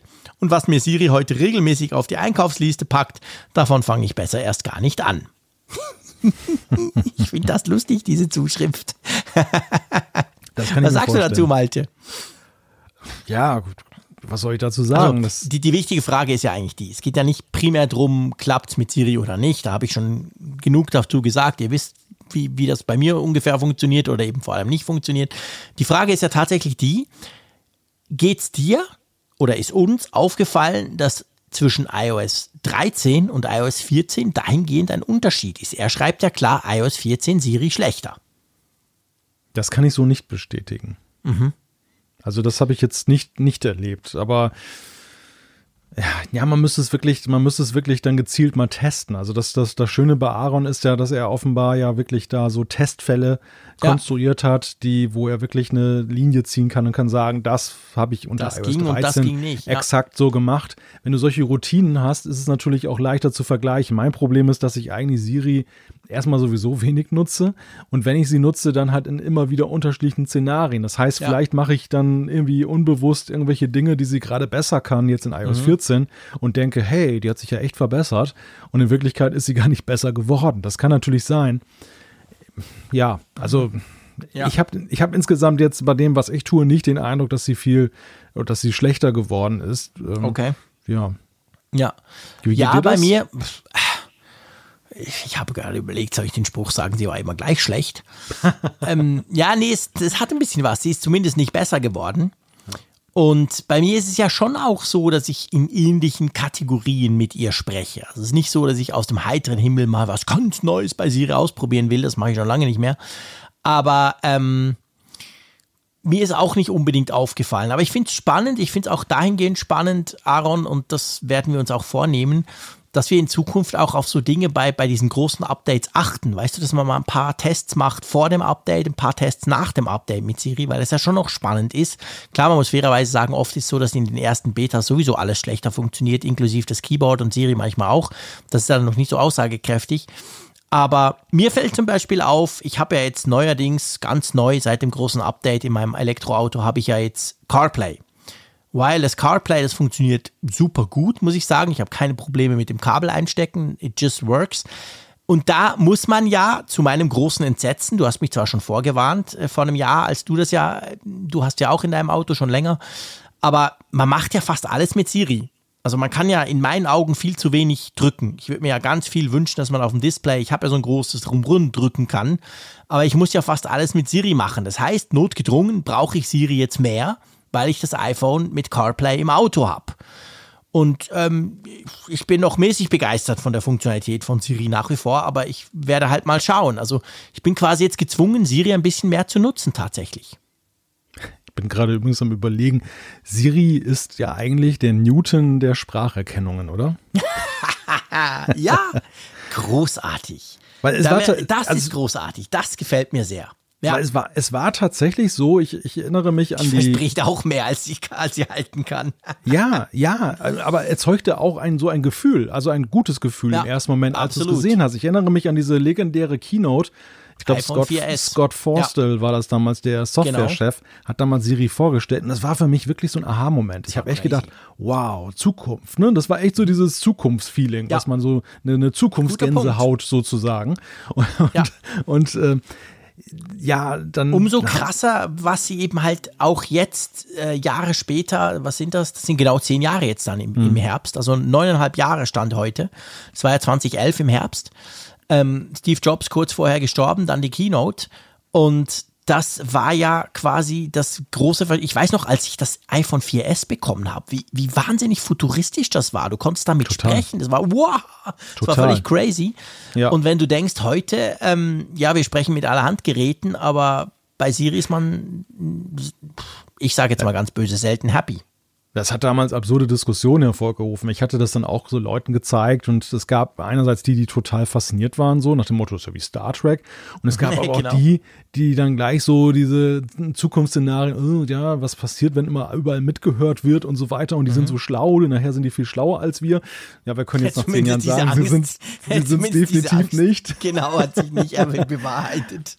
Aber es, es war im ersten Moment ja so, das erste Jahr mit Siri war ja voller Nachsicht geprägt. Du, ja, logisch. Du, du, hast natürlich damals alles nachgesehen, was nicht ging, weil du gesagt hast, dass klar, das ist eine revolutionäre Technologie, das, das muss erstmal weiterentwickelt werden. Aber diese, dieser Verdruss, der kam ja erst so mit den Jahren, wo du dann eben festgestellt hast, naja, aber es ist nicht nur ein Siri-Phänomen, muss ich sagen. Ich, ich äh, habe auch immer wieder mit dem Amazon-Device so meine mhm. Problemchen ähm, das bei manchem überlegen wirkt, aber bei manchem auch strotzend doof einfach ist. Also ja. wo du echt so denkst, ja, meine Güte. Absolut. Also ganz wichtig, einfach, dass es nochmal gesagt ist, ich lästere viel über Siri, ich lästere genauso viel über, über Google Assistant oder über die, die, die Amazon-Tante. Ja. Ähm, auch da ist längst nicht alles Gold, was glänzt und vor allem auch die versprechen viel zu viel, was sie nicht halten können. Also all die Sprachassistenten, egal von wem, letztendlich versprechen sie einfach viel mehr, als sie halten können. Und je nach Typ Mensch bist du dann eben enttäuscht. Gewisse spornt das an, rauszufinden, wie muss ich es denn sagen, dass sie es dann doch macht. Bei mir ist es halt mehr so, so das Thema, hey, aber sorry, wenn du mich jetzt auf drei Arten nicht verstanden hast, dann legst mir doch am Arsch. Also dann, dann gebe ich eben halt auf. Aber ich, ich finde, das haben alle das Problem. Das ist tatsächlich so. Also jetzt nicht so, dass die anderen das. Die machen gewisse Dinge besser, tatsächlich, finde ich auch. Gerade so von, von einfach der Informationsgehalt bei Google zum Beispiel ist massiv höher. Wenn ich denen was frage, kommt meistens was Schlaues raus. Aber nichtsdestotrotz hauen auch die extrem oft daneben und das nervt.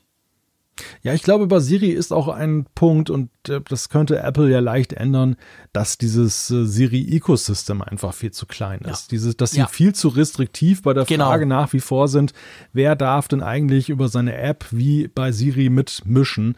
Denn ja. die Intelligenz von dem Amazon-Device rührt ja maßgeblich auch von den Skills her. Klar, du, hast, du hast für, für jeden Blödsinn hast du einen Skill. Selbst wenn, du, ein, wenn du ein virtuelles Furzkissen haben möchtest, kann dir das Amazon-Device da weiterhelfen. Und das, und das, das ist halt, da, da ist Siri, ent, entweder müsste Apple das alles selber machen, was ja völlig blödsinnig wäre. Ja. Oder aber sie, sie gehen mehr auf das Know-how ihres riesigen Apple App-Ecosystems ja. dann zurück.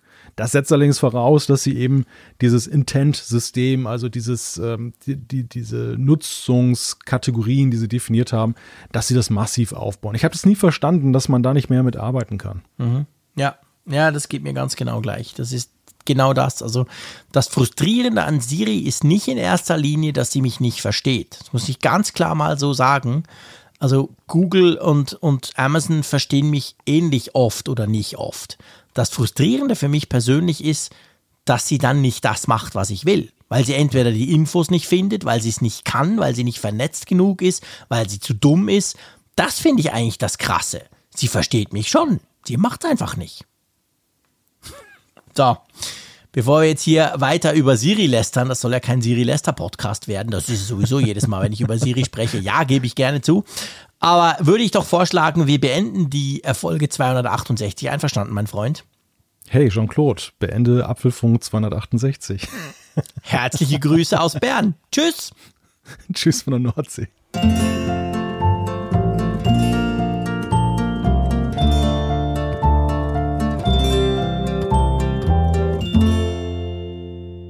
Immer auf Empfang mit Funkgerät, der App zum Apfelfunk. Lade dir jetzt Funkgerät für iOS und Android kostenlos im App Store und bei Google Play.